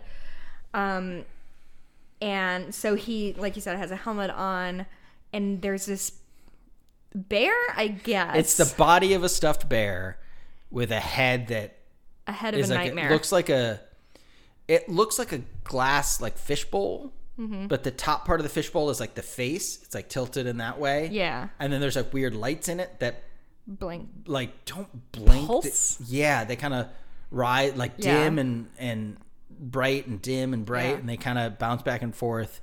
Well, it says, "Hello, Johnny. How are you today?" Over and over and in like a British accent Mm-hmm. and very computerized British accent. It's a creepy thing to have overlaid on this scene It's of just over and over. Hello, Johnny. How are you today? Yeah, I. Um, so Sylvia answers the door, and Richard is on the other side, and we, and we've we see he's- him pull up quickly too. and he's got that like beat up old car with like different colored doors and shit and he comes zipping into the driveway just slams on the brakes in there and gets out with authority Yeah. So he goes up to the door. Um, and Give me she, money. she tries to immediately block him. You get out of here. Don't want you here. Mm-hmm. He is demanding money in a way in a way that we've established this has happened before. Uh-huh. This is commonplace that he shows up, demands money, asks for money, begs for money, Mm-hmm. And then leaves. And Sylvia Horne is saying, and she reference he says grandma and she references it as richard which Uh-huh. i think might be the first time we actually get his name "Oh, is it?" i I, don't I was wondering if we'd established that he was a horne or not, but I wasn't sure. I, I like we got richard horne from the credits of his first appearance That's so tricky. Of like, but i don't know if we ever actually heard it on screen okay. um, until she says Richard, and he refers to her as grandma, which means he's the child of Johnny Horne or Audrey Horne. Right. Um, Because we questioned, like, it could be Ben Horne's kid, it could be yeah, it could be an an extra illi- marital. yeah, an illegitimate kid of Ben's or something. We don't we don't know who his relationship is to the Horne family, except for that he has the same last name. And now We see grandma. Jan D'Arcy is back playing Sylvia Horne again. And God, what must that have been like for her? Jan I- D'Arcy, you're a great actress. You haven't done a lot of Twin Peaks, but you're in three, four, five episodes maybe. We're going to bring you back. You're going to be in one episode, and a young man is going to beat the ever living hell out of you. How do you feel about that? Sign me up. Like, what the fuck is that? So brutal. Um, and she's great. She does a wonderful job in That's the it. thing is, I've of remem- like her helplessness, of like that point where she's laying on the floor and he's just taking her shit, and she's like, "What the fuck else am I gonna do? He's gonna overpower me." Like, it's so believable Mm-hmm. in such a like chest sinking way. I, I, I, This scene is so hard to watch. I literally did not watch it. Like I Yeah. would not look at the screen. It, it makes me deeply, deeply uncomfortable in a in a in a way that I I don't think it's inappropriate that this scene exists, but it is definitely a mm-hmm. scene that I would never want to. s- And I, I'm I tend to kind of avoid things that I know will make me very uncomfortable. Like I will not watch a movie that if somebody has Alzheimer's, won't watch it. Hmm. I find it so profoundly upsetting that You let you watch Relic with me. Yes, but hmm. but that was a horror movie where like the I- I'm talking more of like I think Nebraska was one that like he drove across country. Will Forte maybe Yeah. drove across country, like things like that that are just about Or that Anthony Hopkins movie that came out last year is about that. Emily Mortimer, maybe. So Anthony Hopkins is in a movie that just came out 2020 that is about him being stubborn about the fact that he has Alzheimer's. yeah, basically any any movie where I have to watch somebody decline into helplessness, whereas Yeah, where I, I can't, I just can't, I can't, Sure. I can't do it. It's just so upsetting for me. Um, so, uh, so, uh, so my point is like I don't think that this kind of thing should not be made. This is the kind of thing I would uh, aggressively avoid if it were not in the heart of this show. I will say I'm almost grateful, at least, that they kind of sandwiched all of the really fucking difficult shit to watch into one episode. Mm-hmm. It makes me want to binge the next episode to like palate cleanser. hopefully it's not as hard to watch and it can kind of scrub this Mm-hmm. but it's tough Well, and and I would also. Do you think? this is his fucking grandmother Do you think that this scene is not indulgent, but glorifying violence, or do you think it's a responsible thing of like, hey, this is what it looks like when people hit beat the shit out of older women, which happens. i Like, I- look it in the face, deal i think it. there's two things happening i think it's the latter what Okay. you just said i think i think fire walk with that's why i think fire walk with me was so critically panned hmm. on its release is that. It's it so hard to watch. is it nobody fuck, talked about incest and parental rape that shit was happening mm-hmm. but you but didn't, no, you didn't you it. didn't talk about or you talked about it very subtly mm-hmm. to have it in your face like that is mm-hmm. tough and people are like I, I don't I don't know what the fuck this was I don't like Yeah. it the same way you don't want to watch those things critics felt that way about it Sure. um Yeah, I mean, going watching Firewalk with me without knowing what you're getting into Sure. has to be a and and, crazy and experience. people didn't people Yeah, were expecting more twin peaks Yeah. yay Which This could be dark, but town. generally was pretty. yeah it, it you people you're blindsided by it for sure Well, and it's funny with Firewalk with me is like it's probably the same balance of drama and comedy, but they front loaded the comedy so hard that all of a sudden you're sitting and watching an hour Yeah. and 15 minutes of just like fucking brutal shit. yeah for sure And then you have to just live in that the rest of your life having Yeah. seen it. Um, so I think so. I think it's it's a it's that it's confront like I'm putting it front and center, so you have to fucking confront it. Um, also, it really shows you in depth how truly evil Richard Horne is, and it leads you to come to that conclusion that he's the child of Audrey Horne and Mr. C. Mm-hmm. And Mr. C is basically evil incarnate. Mm-hmm. So this kid carries Right. that trait. And it um, really shows how truly evil this person is. Right. So I think it's relatively necessary to show that. I think dancing around it does the show as a whole an injustice. I think because this is 18 hours long, this three minute scene is able to happen and it's important that they show it. I think if if they came back and he did it repeatedly, that might not be necessary. Like maybe give me one scene that where you see it and then other scenes that Like for reference. like for example in this show that we don't see Marjorie Sure, get sure. Marjorie? Miriam. Uh, Miriam, yeah. We don't see Miriam get beat up, but we hear it and we sit with it. Right. So yeah, I think that tracks with with your theory that like Yeah. I you need to face it a little bit. And this is the end of the abuse in this episode for the most part. Mm-hmm. After this, we start getting back into other things. Mm-hmm. But this, it builds to this just tough scene.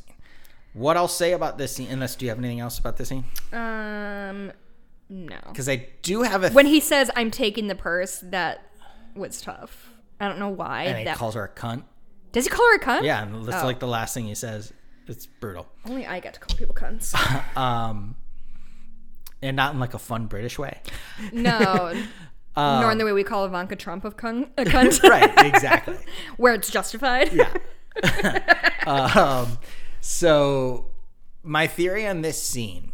So before the show was released, before season three came out, there was a halt because Sherilyn Fenn did not w- w- did not accept her scenes. She was given her pages and said no.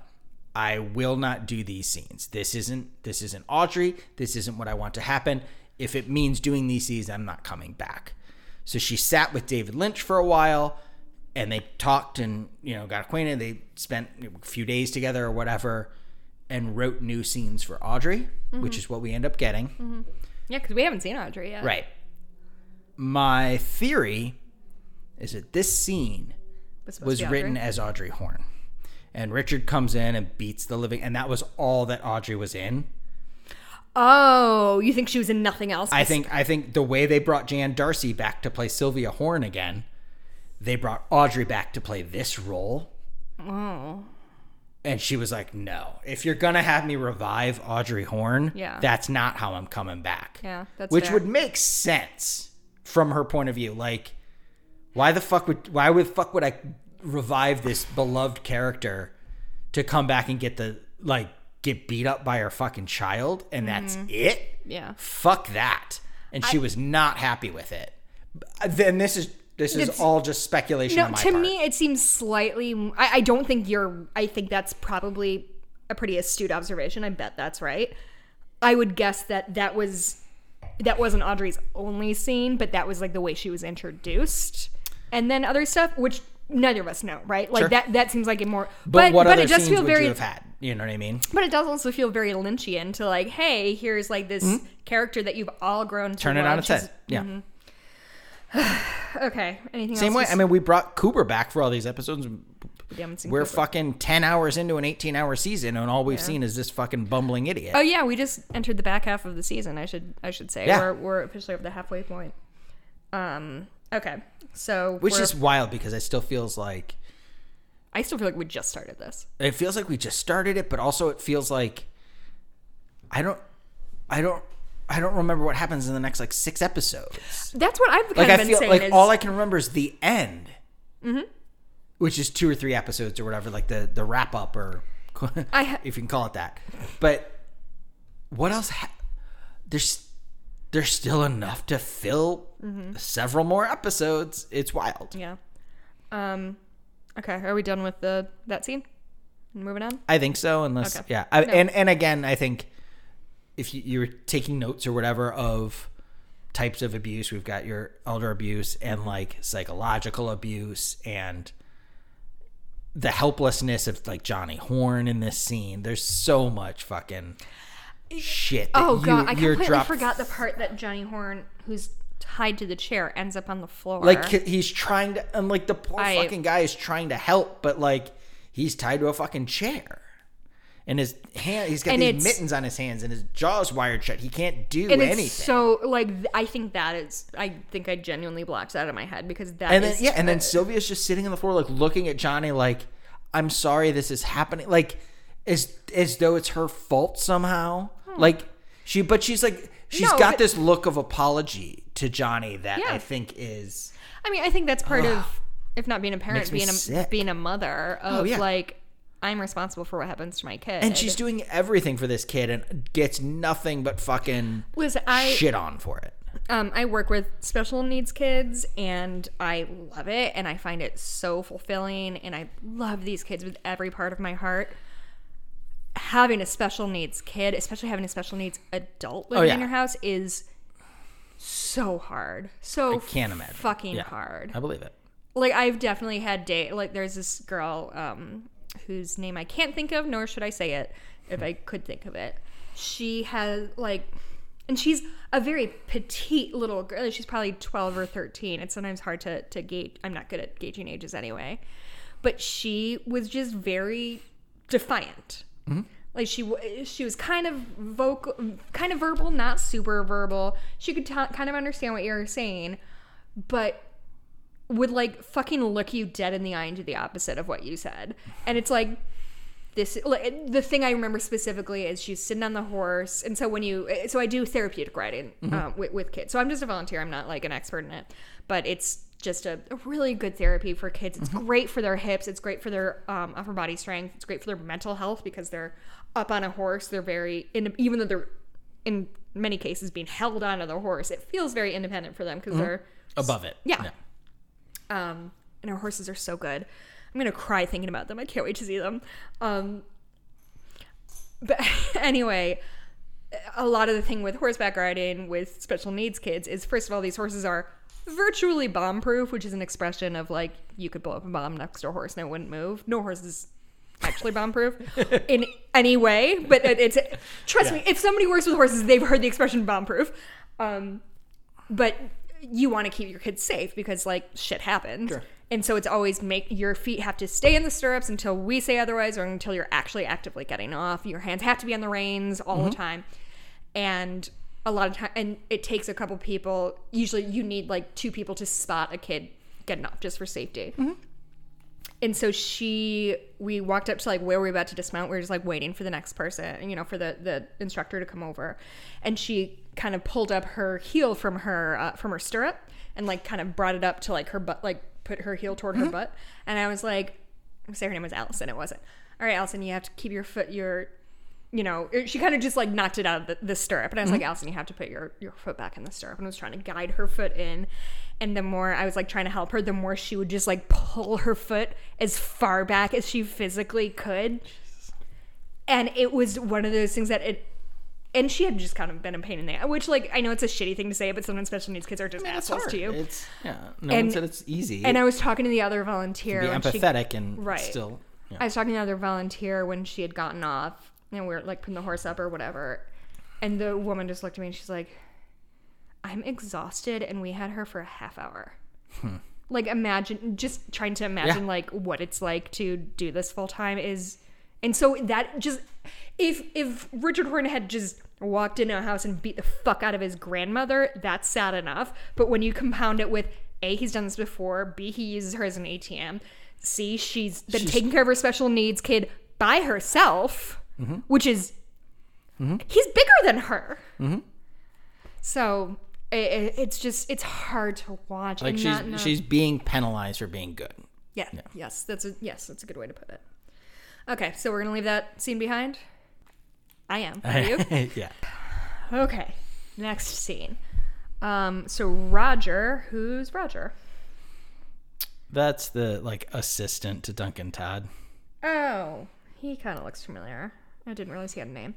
So this assistant reports um, Ike the Spike's arrest to Duncan Todd, um, who then calls over Anthony Sinclair. Now, Anthony Sinclair is the crooked uh, Insurance. insurance Yeah.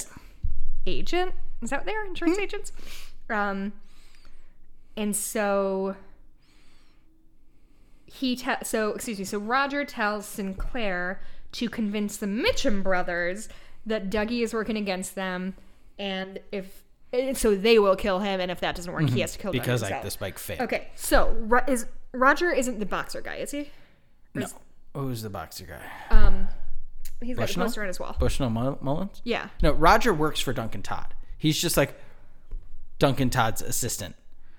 oh i'm sorry excuse me duncan i was thinking duncan todd who is duncan todd i'm sorry Duncan Let me try Todd to do that again so I is don't sound like the an guy idiot. is Patrick Fischler, the guy behind the desk, Uh-huh. the guy who hires uh, Yes. Ike the Spike to put a hit on um, the shit. I forgot her character name, but to the Tammy Barrett stunt woman character, the one who Ike the Spike Yes. does kill, Okay. and Dougie Jones. Okay. he's the one who hired Ike the Spike via the weird symbol on his screen, and then he grabbed a thing. So I don't know who he's calling the shots for, but he's the one who called the hit via Ike the Spike. So what we established then is that Sinclair, who has shit to be blackmailed for and has shit to Mm-hmm. hide, so he wants to do what this guy says, is to And he's in co- he's in cahoots with Duncan Todd, who's clearly not a good guy, upstanding citizen. right?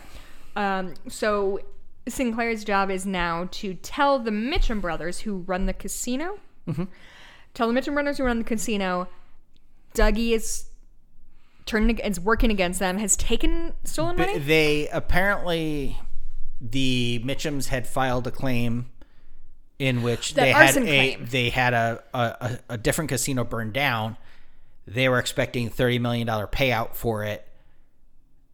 They're not getting it, so Duncan Todd says you need to convince the Mitchums that this was Dougie Jones doing and not your doing. and that way they will take out Dougie Jones right. and rid him for of all his us. problem. Yeah. it's instead like since my since I already paid like the spike for this hit, This hit. you're gonna make this hit happen, and if you can't, you have to do it. Okay. What I like about this scene is the interesting power dynamic Mm-hmm. of the staging. Uh, Duncan Todd is always at the lowest point in the room and sitting down. There's like two steps up to the door where Roger comes in, and two steps up to the seat where Anthony Sinclair is sitting. And then when Anthony Sinclair walks over and tries to sit, he goes, No, no, no, don't sit. Mm-hmm. Stay standing. Meanwhile, Duncan Todd stays sitting. Which is such a weird power play, but Right. like, it's a weird really backwards effective. pine like and and and Anthony's like, "Oh, okay, sorry." sorry it's- and it's- scared, but meanwhile he's like Duncan Todd is like slouched in his chair and calling all the shots. and it's more like and he phrases it instead of you know like i'm gonna stand up so i can power over you i thought i read it more as like you are not going to be here long do not get comfortable Right. i'm right. going to tell you a thing and you're gonna leave Right. And it's and it's if you can't do it, I have no need for you anymore. Mm-hmm. Like it's it's a very cool move because we we still don't get a strong vibe as to who Duncan Todd is. Wha what's Mm-hmm. We've his only seen him behind this desk, level? right? Yeah, he's only ever behind this desk. Yeah. um so that's that scene now ready for mm, second best scene in this episode Sure.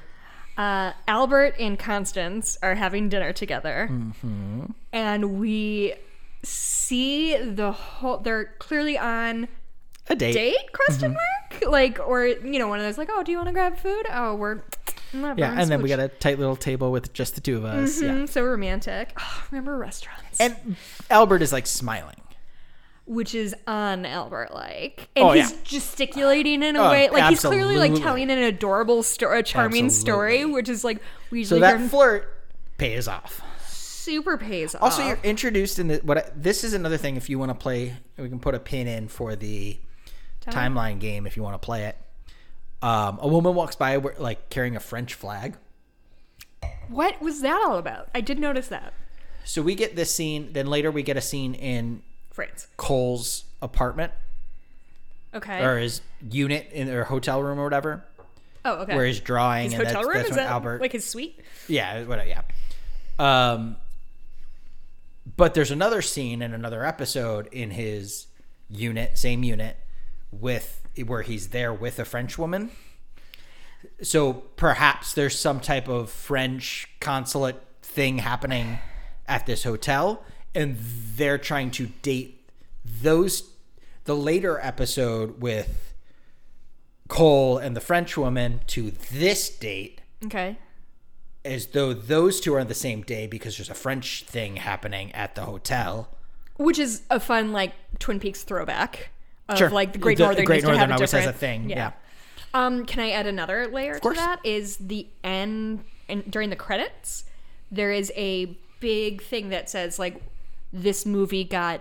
Oh, that's in every episode because there's a scene that is in France. Oh, there is. Later. Oh, okay. I, I don't remember that, so I was just Yeah, wondering they if like they shot a scene. this was France part of it of like they were trying to get this tax break, so they're like, can we put up? Yeah, I think it's episode 17. Oh, okay. Oh, good to know. There's a scene, Okay, obviously I do not remember. but yeah, that. they get they get a tax credit because they shot in France. Okay, that I was just wondering if like this was they did like surreptitiously shot random in a, like a random French, shit. field, Oh yeah, no. and they're like, yeah, yeah, we shot it in France. I mean, this this scene is like on one little side street at a French it's bistro. called a side rue. Oh, right. Asshole. Um, it's at like a little French bistro, that, and it's all shot virtually in close up, so it could be shot Anywhere. anywhere. Or in front of green screen. yeah, it's like it in our does not house. need to be France, but clearly they just wanted to go to France. I mean, who doesn't? Um, also, it's a scene with Monica Bellucci, and it's possible that she was couldn't get out product, of yeah. France or whatever. Yeah. Um, so so these two are like being adorable and flirting while they eat dinner, and then Gordon Cole is like stand like creeping, full on creeping on them, and then like, like, he's loving it, the same way so we are. So excited to see it. So like he is our audience surrogate at this And point. it- this and- is how we feel. And it's so. Mm-hmm. After all the th- shit that has happened in this episode thus far, mm-hmm. It's refreshing. it's really refreshing to see Cole is smiling and Albert is smiling and and Constance is smiling and Tammy. Tammy kind of smiling. She no, really Tammy's like giddy by the end of Oh, is she? I, Yeah, I feel like they're I both, don't, like, I don't remember her smiling ever in this show. Yeah, they're like everyone. This is a, a very sweet scene where you don't get any real dialogue or anything. No anything. dialogue. They're I mean, there's dialogue between Tammy and Cole, but minimal. Sort you don't of. you don't see what the thing is. You don't see what's happening between Albert and. Can I tell you a thing that almost made me cry during this scene? I don't know. I keep asking your permission. I'm just No, no, we'll move on. Let's, okay. So at the Silver Mustang, because now womp womp. you know, all I could think about. So this show, and we've talked about this a lot. Um, we lost many actors between filming and today. Mm-hmm. We lost a lot before filming started. Like we've been kind of losing these actors mm-hmm. for some reason. For me, and Albert was not a um, a character I loved before this watch through that we've done together, mm-hmm. but like I've I've grown to to really adore him and further really like Miguel Ferreira. Mm-hmm. Like there's just something about him I find I mean he's a fucking Clooney, like that tracks. He's just like oozing Sure. charisma. And all I could think about when Constance and Albert were sitting at that table talking is if I am what's her name who plays Constance? Jane Adams. Is that it? Like the second first lady? Sure is. Um, if I'm Jane Adams or if I'm David Lynch, I don't know what Jane Adams' relationship with with with him was, but if I'm one of those people, I am going to do whatever I have to do to find the raw footage of that night and just sit and watch two people bullshitting for a camera. So they're probably talking about something. So they like look actually dynamic. Mm-hmm. But like, it's that's kind of the wild thing about death in an age where you're you are going to live on no matter what. Like this is a good example of like you and I could like fucking croak tomorrow and all That of this was- is still available. that was a thing. Um, I don't know if it was on a podcast or an interview I read or something, but Adele Renee, who plays Cynthia Knox, Mm-hmm. talked about with I can't remember his name. The actor who plays Macklay JJ from Parks and Yes. Rec. He died recently. Yes, I'm gonna find his name. and maybe it was even her specifically. Maybe he had died by the time Twin Peaks Fest happened, and she told us specifically when we were chatting with her. You know what? You're 100 percent right. You're absolutely Was right. That's exa- has yes. he been? Has he died that long ago? Uh, he died in 20 October 2017. Okay, so he so died that was- recently. yeah, yeah. because this was And we August went in 2018. 2018. So okay, 2018. but she kept talking about that of His like name was Brett, I'm Brett I'm Briscoe. just so grateful that all of this is on film and I can go back and watch it because he was a wonderful man and I loved working with him. He was and I- only 56. yeah, it's and like so he was a surprise. Mm-hmm. She's like, but I've got this this time capsule of a memory mm-hmm. of working with this man based on this and all the footage and all the behind the scenes footage, like all this stuff and she's just like I'm so grateful that like Oh, a hundred. I have that. Like you meet if you met somebody doing a play or something, oh, it was great. We did this great experience. We did this play together. I don't have any tangible memory of that. And I she's like, I can again." always go back and watch this. And it's just, it's a was a really really sweet moment. And like you were saying about. She could do that with Miguel Ferrer. Adele Renee confirms that that's what she does Yeah. with. Did you say his name? What Briscoe? Oh God. Uh, d- was gonna say Donnie, but that's Donnie Darko is what I'm thinking of. Um, Brent. Brent. Brent Briscoe. Briscoe, right? Um, He's great. He's like he Oh, he's a- probably is a great character. We just saw him in Brooklyn Nine Nine. He had an he episode. Brooklyn Nine Nine. Yeah, he worked Um, a lot. Yeah, he was. Um, He is a great little character actor. But yeah, it, it's. I, I think. Th- I'm curious how I would view this season of Twin Peaks if everybody survived. you know, if everybody Mm-hmm. was alive until now. Because I don't have a lot of emotions toward um, Harry, Harry Dean Stanton. Mm-hmm. Literally, the most I know about him is that he was the reason that on Doug Loves Movies they call the game Last Man Stanton because they used to play a game of like name every Mm-hmm. he's got an entirely a, a huge body. Of it- work. it's a game. It, Doug Loves Movies is a podcast that they play movie trivia Mm-hmm. games, and one of the games they play is like, okay, name an actor, Seth Rogen. Okay, everybody, the four contestants, everybody has As to go through movies as you and keep naming the movies until they run out. And they first named it, first played it with Harry Dean Stanton. Um, and then and then he lost.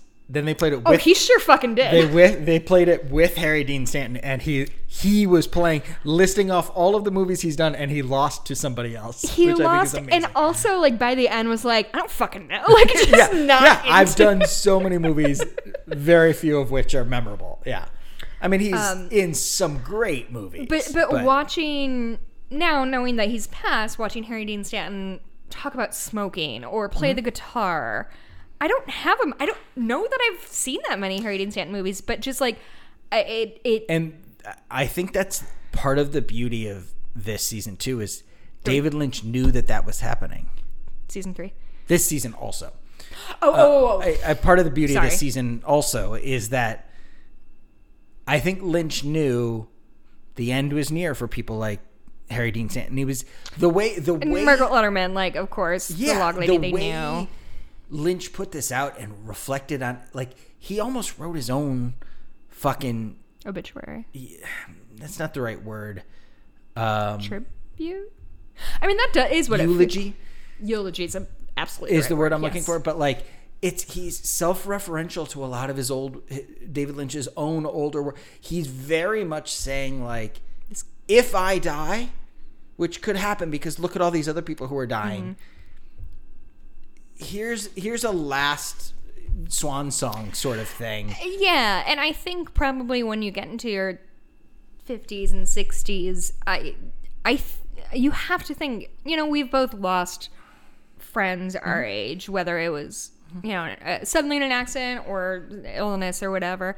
But we I don't think either of us has had any friend any peers just fucking like have a heart attack and die or or whatever. And so I think that probably makes one do a lot of introspection of like, oh, this happened to Miguel Ferreira or Ferrer. Ferrer, excuse me. This happened to Miguel Ferrer.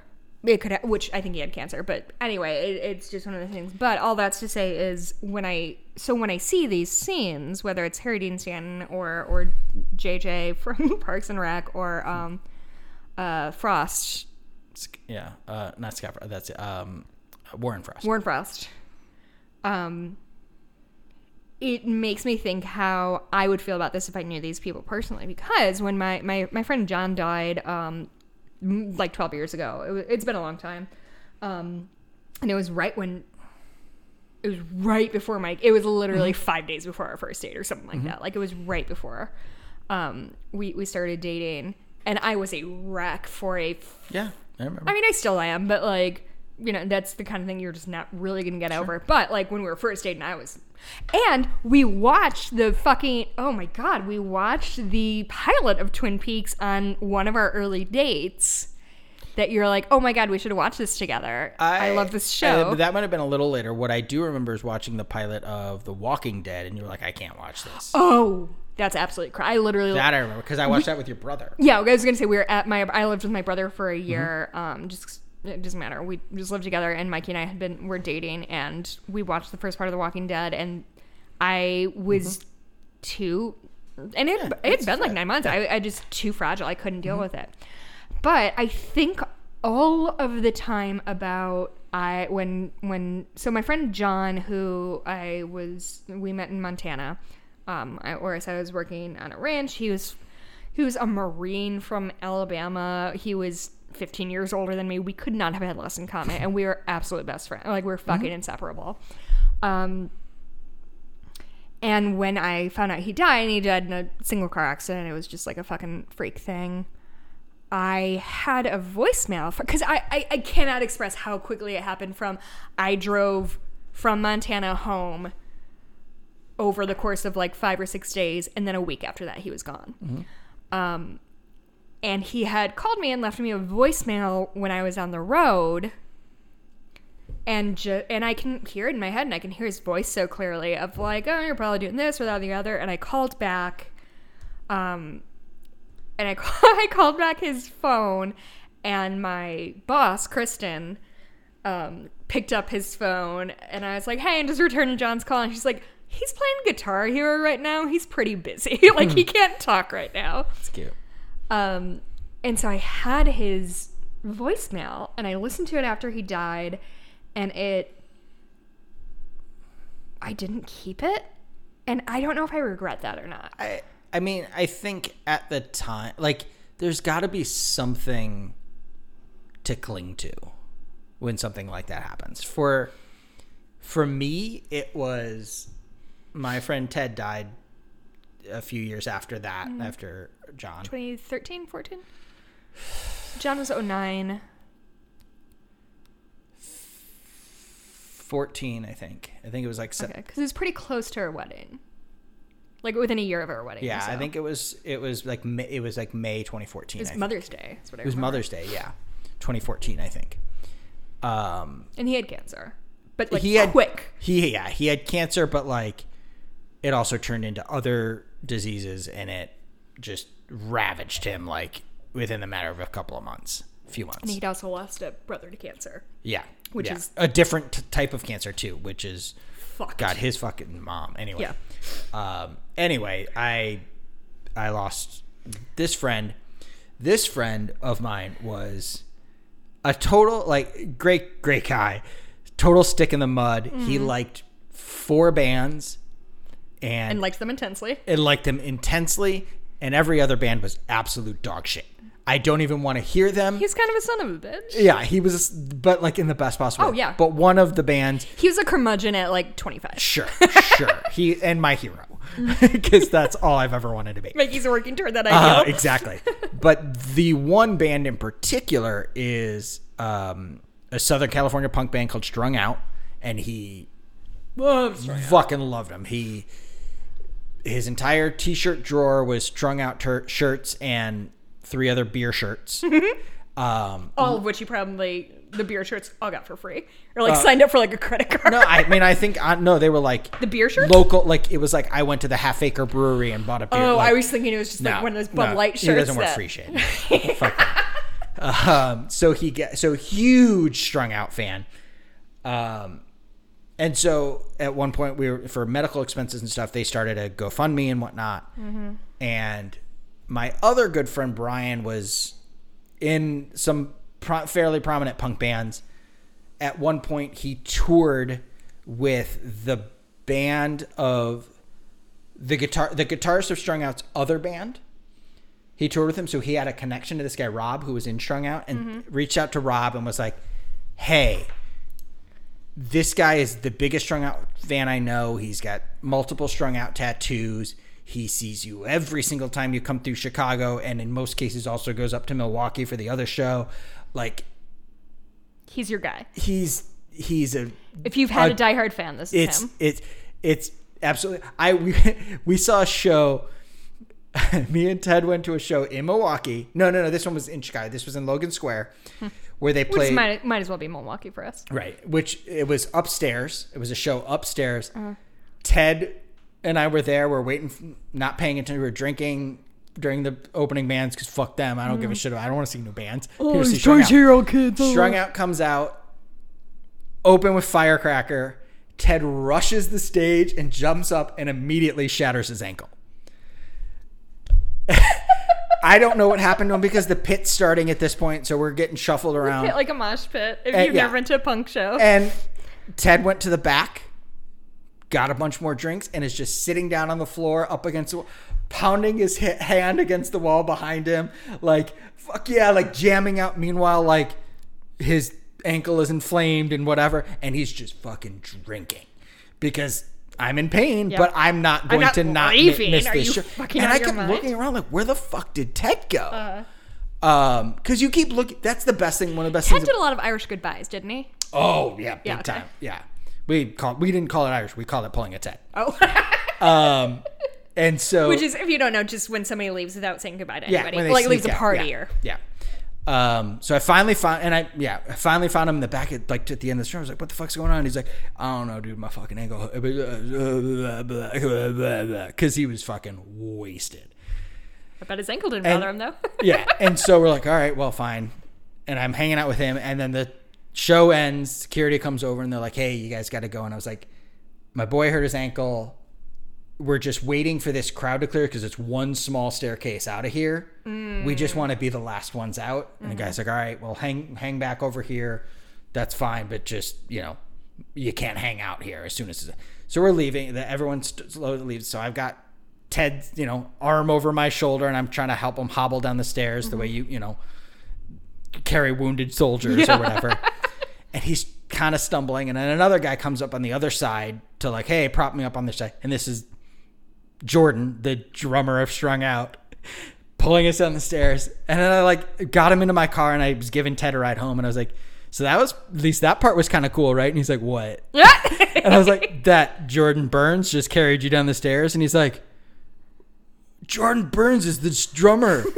like totally like just was not equating the things in this just Very del- similar to the Chris Chelios story. yeah, like this delightful way. And then I told him the story later and he was like, Wait, what happened? Because he was just drunk as Sure. fuck. And he went home, went to bed, and then woke up He in, didn't go straight to the hospital. woke up in the middle of the night in excruciating pain when he sobered up Oh. and then went to the hospital. That'll do it.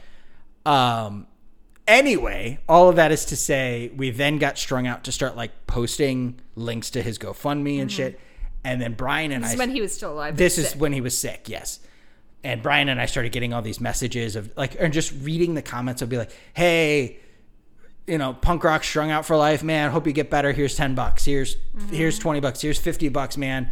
And like, Here's three dollars. That's all I have. uh, but- yeah, uh, quoting strung out lyrics with the donation they made and just shit. And it was just like, I fucking love the punk rock community. Mm-hmm. And what I love about the punk rock community is the same fucking thing I love about the Twin Peaks fandom. It's Oh, I was It's it these to like people the who are, like- skate community. same thing, but like we're these kind of pseudo outsiders, but we have this thing that You're all connects us. dorks, Yeah, but we have this thing that connects us, but, but that's specific dorks. but that's not it. Mm-hmm. We we're connected by this thing because we realize this thing is just emblematic of who we are. Mm-hmm. And so I know I like you because we both like this oh, thing. totally. And it's that connection to strung out and just reading all this. I remember like fucking welling up, I mean, at- like trying to keep my shit together on the bus on the way home because I thought you were actually just about to cry. Good acting, Michael. because I I genuinely was, I was like, just- oh no. reading this shit on the bus on the way home and being like, I can't not read these because they're amazing. But yeah, like it's it. There's having a community like that of like-minded people who like a, a same thing.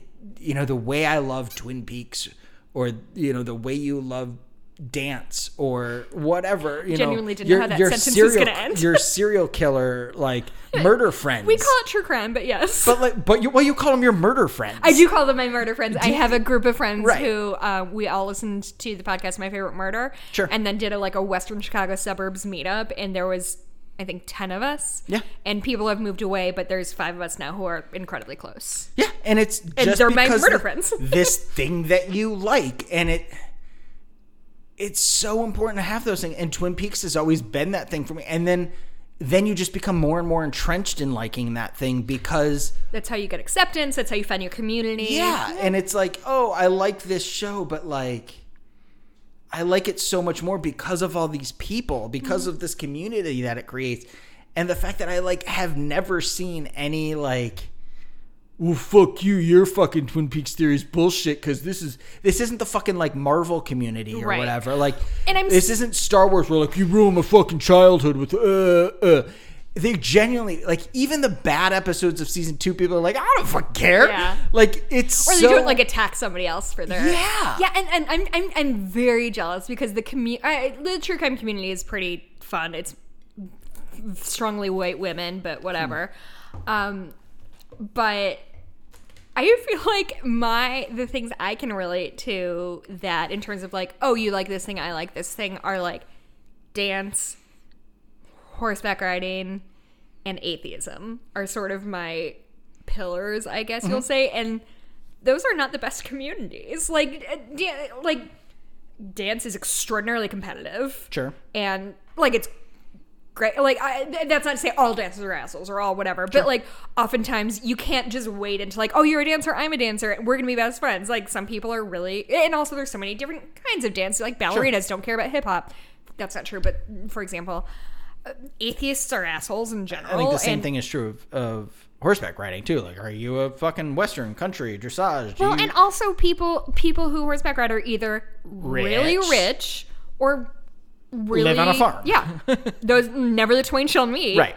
Uh, and so that's the white suburban girls are not typically the market. well, I mean they are, but they stop riding when they're 14 and grow out of their horse phase, like everybody did except for me. Um, I'm gonna tell. Well, Mikey's pouring himself wine. I'm gonna tell a quick this is taking so long. Ted anecdote. Oh. Um, Mikey and I used to play poker once a month at Mikey's brother-in-law's brother's house. Yeah, and and Right? to say that's how I met Ted is that he was best friend or good friends with my brother-in-law, his brother, and they, their friend. Like my my brother-in-law and his brother were really good friends, and they rode in a circle of four or five dudes who I've since become good friends with all of them. Yeah. but because of my brother-in-law, So you my, used to do poker. my sister's wife. super regularly with with um with these guys, and then when we were dating, we were living in Chicago.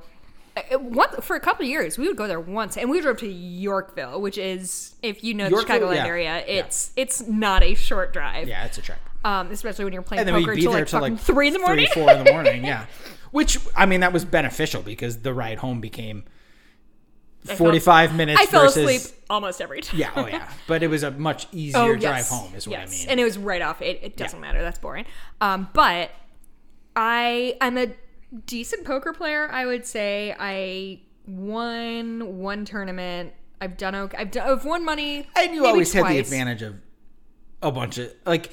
I had my friends who played, and then they brought in these other friends and work friends and shit like that, and a lot of them were like Well, douchey white boys who were like, "This girl can't play." Yeah, I want to be clear. I was one of two to three women who would ever play Sure. in this, and uh, there was 20 people. Like it was not. It ranged, but yeah, uh, But I mean, it, we would start with two full poker tables. yeah, usually. and then combine them to one as, as people got knocked out because it was, excuse me, tournament, tournament play. And I am confident that I'm a good poker player. I did always have trouble remembering if flushes or straights were better. that was a very big stressor point to me. But I wasn't a poker player. Like I knew how to do it. Yeah. So I did and I didn't watch poker on TV or whatever. So I don't know any of the lingo. Like I genuinely did know fuck all. And at, I was sitting I was with this might have been the last time I saw Ted. Um, with Ted, we were at like and it's one of those things when you get there there's two tables and everybody draws a card and if you're red you go to this car this table if you're black you go to the other one and for some reason mikey and i always got separated it was That was, statistically that was unlikely the Thanksgiving. Was it? Yeah. um and i just remember we were playing And, and, yeah, because it was just at the start of the year that we got. Because it was Thanksgiving was the last time I saw him, and he was super skinny, so skinny and everyone was like, "You look great." Uh. yeah which is why fat phobia harms all of us Yeah. And then, yeah, it was it was January or February, and then that we found out he was sick, and then May. yeah because we did not know he was sick when we played with Yeah, him I like mean- something was up Right. Um, but somebody had said some kind of poker term uh, that I, I- don't, I know it so unwell that I can't even like bullshit one. It was just like, oh, she's got three horseshoes. Like, I don't know what that means. And at one point, somebody had said something like that, and I, I think I just asked the table in general, like, I'm so sorry to be like ignorant, but I don't know what that Yeah. I don't know any of this shit. And I just I have such a clear memory of Ted like looking me like down the barrel and saying like you're a good poker player. Do not worry about any of this bullshit. This is not because that's how you feel, right? When you don't know the lingo, you're like, oh, I guess I'm an idiot. and I that's don't know part of the reason it's done is to throw people off. yeah, big time people. Um, but I just remember him so clearly, like not mincing words, not anything besides. You're a good poker player. Do not get dragged down by this garbage. Like, Yeah. do not worry about it. Yeah, he was a major heart on his sleeve guy. He would A tell ki- it like it is, person. and, and genuinely very kind. Yeah. Okay, anything you want to talk about, like when your grandpa died at a Jesus, strung right? out show, or Oh. no, nothing? Okay, all right. So that was my hour long tribute to Albert or to to Miguel Ferrer. Um, all right. Well, what I was gonna say with that, uh, in relation to what you're saying about like, oh, you loved this scene and watching, why I think Albert hits so hard when you talk about all the people who've died since this episode is that Albert is one of the few characters within Twin Peaks that you grew to love.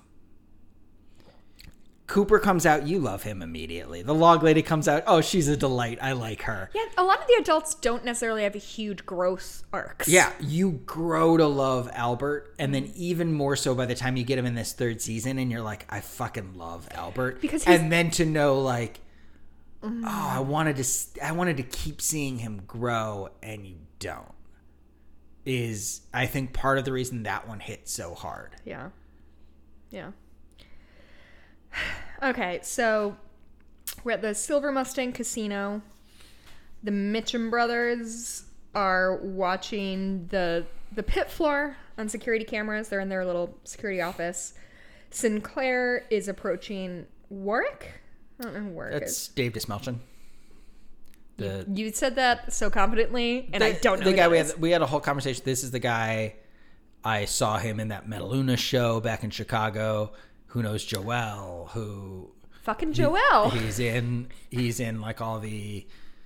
The, a bunch of the Marvel movies and, Yeah. and all the shit, but he that guy he's like the, the floor boss, Yeah. not the pit boss, I guess, maybe pit boss, I don't know, uh, but he's a floor manager of sorts, and he is the one he's work or whatever, I think. Uh, and so they're in their security room. We have our Candy, Mandy, and Sandy tri- triad. They send Candy down, who is the only one I think whoever talks or is named. Right. Yeah. Uh, and s- and not without re- repeatedly asking her, and she's oblivious to it. I will. I, I, I li- know, I love this scene. I know I I, shat pretty hard on the existence of Sandy, Mandy, and Candy Right. An think- hour and a half ago, but honestly, like this was an extraordinary I think funny this scene. and the way that at the end of the scene, we said, "What am I? sp- They got nowhere to go." I that whole scene is is what if I fire her, she has nothing to do. Like it's Th- that's what makes me feel like when you were talking about they're well they're just this shitty eye candy and whatever is that I think that like they're doing them a favor. they're doing because they might be on the streets or they might be doing Yeah. whatever because what else are they going to do and i think they honestly think they're doing good and giving these people some purpose Yeah. because they can't function Right. um which again is not I don't know. Am I crazy about the character choice of three blonde women who are it's just silliness though i think It it's is- just silliness It is silliness. I think it just feels a tiny bit like punching down, whereas a lot of the silliness we see is like the David, not the David Lynch, but the Gordon Cole silliness feels a little more above board because it's I don't know. I don't know. I, I think honestly, I, I just you're probably- protective because you're Yeah, a woman. I was gonna say, I'm very- I it, it's it's silly when uh, MacLachlan's got his shirt off, showing like showing how ripped he is. There's no fucking reason for that scene. Well, I liked it. That's my, but that's the exactly But- the point. but- those but are a- those are kind of the same thing. Yeah, but like male nudity exists on a different plane than female nudity, and et cetera, et cetera. Like I will say that that's getting a lot more even. It is getting. I've seen a lot more dongs in the last Oh, five absolutely. years than I have most of my life. I would say, Yeah, and I don't want to brag, Mikey. I've seen a lot of dongs. I mean, yeah. Do you think that makes me a more sexually viable partner if I call them dongs? Mm-hmm, um. So anyway, but all that's to say, this is a delightful scene.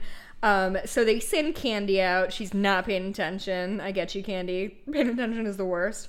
Um, so there, so then we get this weird like silent movie They send her. They vignette. send her go go get Go get Sinclair, bring him here. Bring him here. Yeah. and so then And we, she repeats, "You want me to do what? Bring him here? Okay." Women and are then still idiots, just Michael. stands I there know for a what to little tell while, you. and they're like, "Yeah, go." yeah. Um, but then we like we have this little like ninety second silent movie happening that we watch the Mi- Mitchum Mitchum Mitchum. We watch the Mitchum brothers watching the monitors of Candy going to approach to, um, uh, Sinclair. Mm-hmm. And then we just watch her talk to him and gesticulate It's wildly. similar to the, the Ferrer and and Jane Adams thing. They're just you're just watching these people have this conversation, and you're just like, "What are they talking about?" Yeah. And it was I literally at this point said to Mikey, like, should I know what's going on? Because I haven't been paying the strictest attention because I'm a little upset. like and and you're like, mm, just wait. And Well, and they keep cutting their back and forth of is like so good. the Mitchums close up. They got a monitor close up. There's a behind the back of the Mitchums. Enough edits that a first of all, it does take a while, Hmm. just in real time. But in the context of the show, even longer, which is kind of what those edits imply, Sure. is that We're just they've- sitting watching They've them. been watching her have some conversation with this guy for like ten minutes, yeah. And you're like, and they're just sitting, there, and then finally, out of nowhere. I love Jim Belushi just goes, "What the fuck?" like, What the fuck? Did we ask you to tell him her life story? For four fucking hours? which is like, it, like the way it falls out of his mouth is like, "I'm trying really hard to not say anything, but what does she do?" And then just, "What the fuck?" Like it just we talked about out of his mouth. Jim I love it. Belushi and strong performance. In I this. it this that's the moment when it turns over. Because prior to this, I'm like, ah, he does. I don't. I, I don't buy him as a tough guy. Mm-hmm. This is a weird. Ca- Robert Knepper, I love. Eh, Belushi, I don't really. And then that moment when he just goes, "What the fuck." I love it. And then and then finishes it with he's like Knepper gets on the thing and he's like, "Yeah, tell Candy to bring him in now. Now." He like throws and then and then It's such Like, a masterful scene because you're great. see you're watching the video monitors and you're hearing the guys yelling, Mm-hmm. and then you realize he's yelling into this guy's earpiece, and, and when he, like, screams now, you watch. I'm rips it scream- out. It's so it's such a good piece of physical comedy. I'm like, Yeah. "Ah!" Yeah, it's so get out good. of there. It's so good. It's really, It- It's a, a, a real treat, a real treat. What the fuck? It's just so good. And it's so, like speaking of community, we were talking about earlier. Jim Belushi is a punchline five times a season. Like you're Really? the you're the Jim Belushi of X. Is a insult all of these people fling at each other, and like to the point where somebody at some point says, "Wow, Jim Belushi's taking a real beating in this conversation." but whatever, he's a fine white guy. I mean, he like he's no better or worse than any white male comedian. It's, It's- just he was related to Jim Yeah. Belushi, John. He is. Oh, he is He's Jim. very closely related to Jim Belushi. is so close. Yeah, hot take though. I don't know about John Belushi. Like it, just like in hindsight, I never thought Animal House was that funny. It just felt like very. It's like, I mean- hey, what if toxic masculinity was super funny? And like that's his whole comedy brand. yeah, and I mean, and that was obviously very big at the time. But Well, it was the seventies. he co-wrote Blues Brothers, which I think is one of the best comedies I don't think I've seen that in yeah, since I, was a kid. I, and I I think it absolutely holds up today. I think Blues Brothers is wonderful and progressive, and it's I I I do think John Belushi is as good as I don't think Bluto, his fucking Animal House character, is justification for him. I think he was in his SNL stuff. He would take on everything. He was a workhorse, and he was well, he was also on a tremendous amount of coke. That's true. So but he like I would you know, be really the- active this- too. The same way like Chris Farley did with you know John Candy. Mm-hmm. Like he was incredibly um, spry for a man of his size.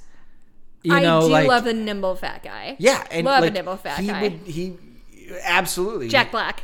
for sure owns it. All these guys, like the yeah, the, he was very much that and funny and just the nicest. From what I hear, I saw the doc recently. Just one of the nicest people that you could know.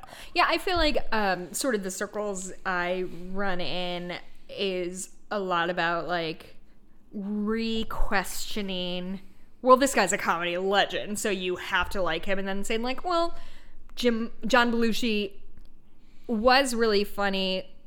I for this is not me saying as Jessica, but like, well, I never thought like his brand of comedy was especially good, but I've been told my entire life that Sure. this guy is the peak of comedy because our peak of comedy at in the 70s and 80s was like white guys throwing themselves around and like pretending to be samurais and chopping somebody in the head with a samurai sword if I remember right. That's a true thing. Do you remember that from I mean, he an was the samurai chef. It was his. But do you remember when somebody he accidentally hit the host oh yeah, yeah, yeah, yeah. There was. and a- then they all wore bandages on their head for the rest yeah, of the show? Something. Yeah. But I, it's just one of those things that like going back and instead of uh, the same way like historical figures were like, oh, was Christopher Columbus somebody we definitely need a holiday Sure. for? I feel like the same. It's a reckoning, sort of, and that's not to say J- Jim, John Belushi was not funny Sure. or was funny or whatever. It's just one of those like when you take something as fact, then um, examine and it and that- me. that's one thing I'll give credit. There's a, a, a Belushi doc that came out just recently. didn't. I didn't think you liked it. I didn't love. It's not my a style of doc that I tend to like. Okay. It was all just recordings from the time Okay. for the most part, um, and you don't or after the fact. You know, not not from the time necessarily, but like reflections. So like this was recorded in the in the '90s, talking about him from the '70s or whatever. But like very see. various old recordings of interviews. Um, I'm gonna look it up. You keep talking. yeah. But he it was all sorts of different people talking about him in and in many cases very candid Okay. ways like personal conversations and stuff like they had a crew around who was just like filming and recording shit all He the died in '82. Sure. Um God, he was so young. yeah, and it was just people talking about it. It was a lot of like, honestly, a little bit comparable to like the Laura Palmer thing of like, I loved him, wonderful person. I probably knew something was wrong, and I should have done something, and I didn't. He clearly had demons. That Yeah, and like everyone was like, it, but it was really funny, so you kind of just looked past it. But fuck, I should have said something. The way the entire town of Twin Peaks is to blame for Laura's death Sure. everyone is kind of to blame for the death of Belushi. It was a little bit of that. Mm-hmm. I just don't particularly like that style of just like people talking with pictures and I want to see some talking heads. like I want to see some video clips that are longer. Sure. It was a lot of just like playing things in the background with people talking over it for like the whole thing. And Apparently- I wasn't a fan of that, but Kind of reminds me of that uh, Shining documentary, Room yeah, 237. 237, when it's just all clips of the movie and people talking about Yeah, various and it conspiracy was theories. and it was batshit conspiracy theories that I didn't. Ooh, I might watch that again soon. Yeah. That was bananas. yeah, I don't really like that one. Um, so she, so Candy finally brings, um, after a what we know is a long time, brings Sinclair back to the uh, what, what like a security room or an Yeah. office. Yeah. Um, Sinclair lies to the Mitchum brothers and says, Mitchum, Mitchum, Mitchum. Mitchum lies to the Mitchum brothers, says that Dougie Jones cheated them out of their insurance claim for their hotel that burned down due to arson, which we know is bullshit. What, what Duncan Todd told him to say. Right.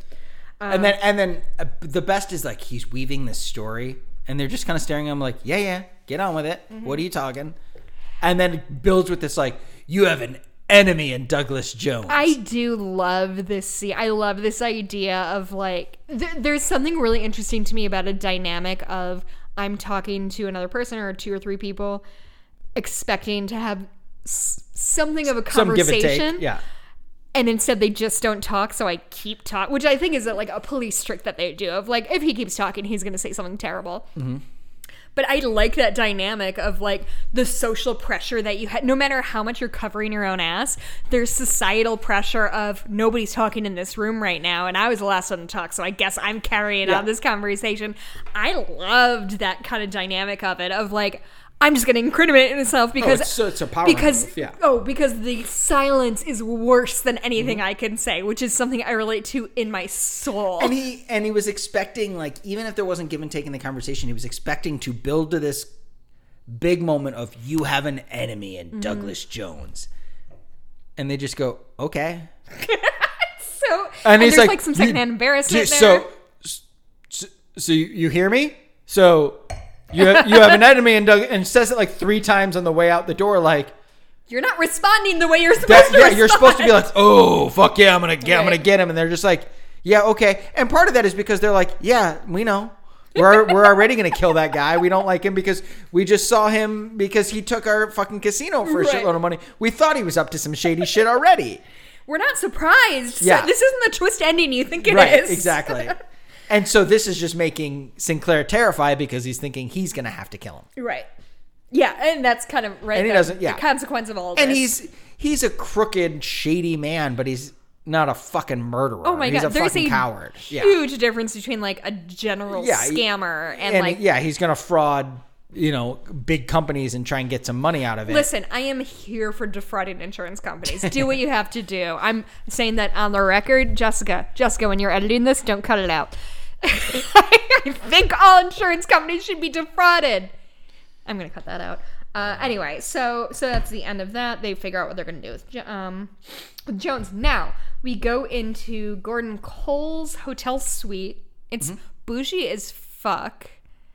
I think in a next life, I would like to be the kind of person that gets hotel suites. And I mean, the expectation is that they're gonna be there for a little while. Sure, So they're gonna hunker down. you know, and it's on the the dime of the you know Federal Bureau of Investigation. Of us, the taxpayers. Yep. Good Ted Cruz was right. one. No, don't ever cut cut that the fuck out.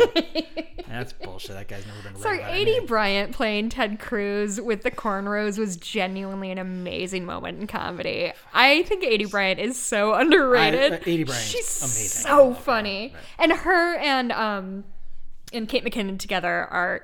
Like they always have the last sketch of the night that it's just like, hey, we're gonna play two tired. cat store owners, and we're gonna let's get silly. we're gonna put on this wig and hold cats and that's the joke and it's hysterical anyway um so cole's in his room he's it says he's sketching but he's using a permanent marker like he's using a big fat fucking marker that's Mm-hmm. I mean, it's a sharpie. It's not like a fat marker, but but like that if i'm sketching i'm not using using a sharpie um he answers the door he's drawing some weird ass picture too of like a weird deer. oh i like love spotted deer with these big antlers, and then there's a hand, really long hand coming in, and he's like drawing the watch as we see him on the hand. I've it's super bizarre, and people have investigated the shit out oh i've never been more sure that he was just drawing some bullshit oh, for sure.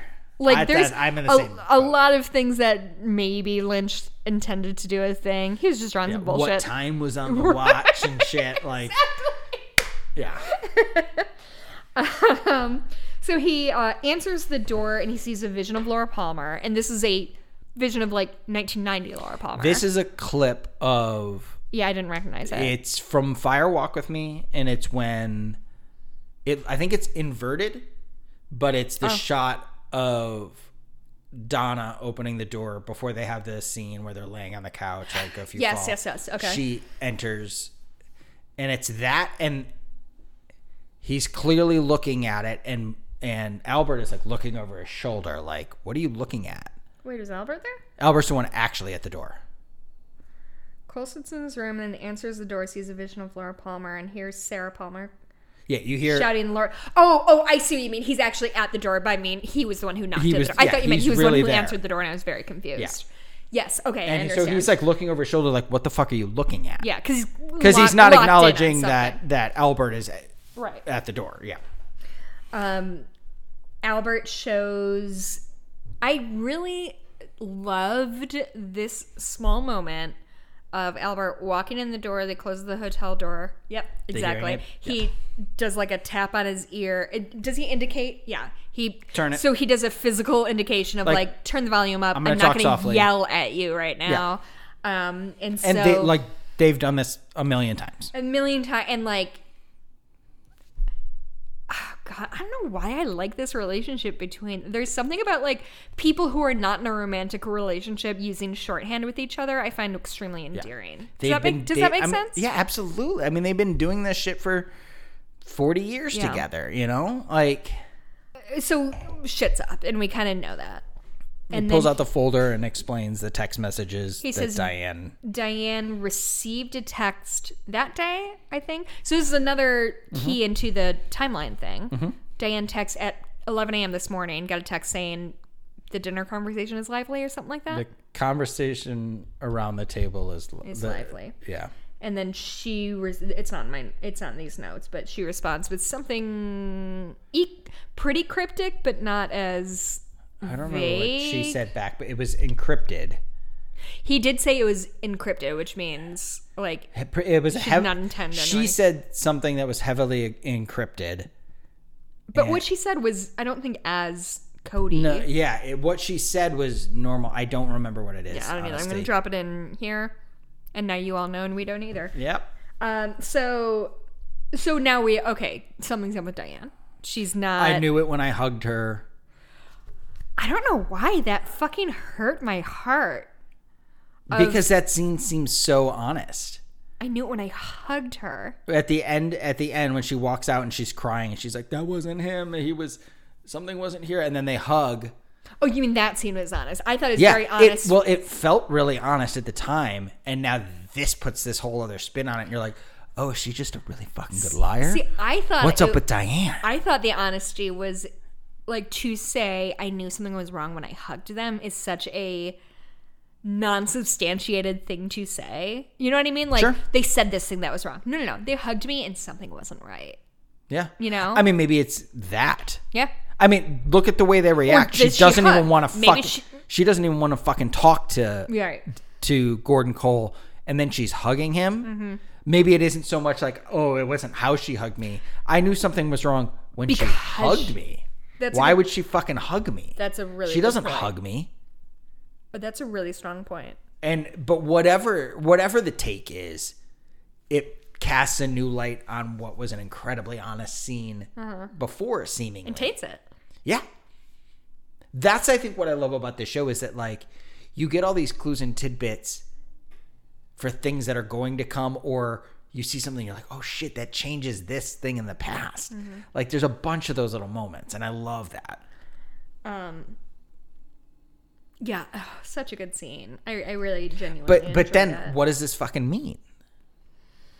And, And, and, the idea of being betrayed by so, which it's funny like i feel like we all watch so many shows and things like that that's always a thing of like oh your confidant is actually the bad guy Yeah. but i feel like this the way they do it feels extraordinarily like this is diane Yeah. Diane has been. It, it, it genuinely She feels was- like if I said like Mikey has been betraying me. Like this And- is somebody who I thought I I could mean, trust implicitly.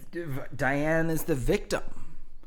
You know, she's been Or is she the perpetrator? Like maybe she's Sure. also the perpetrator. Those two things aren't exclusive. but it's it's interesting what's tough about this scene is that like you get a bunch of new interesting mystery but you almost miss it because i'm still reeling from the rest of this episode Mm-hmm. and like all this shit comes at you and you're like wait what Yeah. what wait diane we wait i didn't even cons because you don't can i don't care who you are Because they No- fished out Diane. yeah, it's not nobody, like she came to them. Yeah, nobody predicted Diane would be potentially bad. Crooked, yeah. Nobody. I don't care how fucking oh I called that. How cynical you are. Unless about- your way of calling thing is just picking the most absurd thing and then eventually you're gonna land something. Yeah. No one saw that. Yeah. So to say Diane could plausibly be and again, we don't know what that means. No. That it may And I may certainly don't know what it means because I don't Sure. remember the rest of this show. Right. But it's interesting and it's new mystery that's hard to grasp onto because I'm still reeling from the rest of this mm-hmm. episode.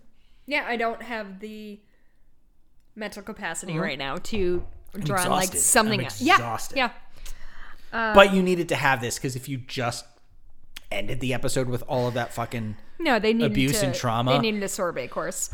sure, You like that callback? yeah, You didn't sound like you liked that callback. I love, I fucking love it so much, so good. I'm so sorry, I snorted. Uh, so Albert also mentions that they was sent from Mexico.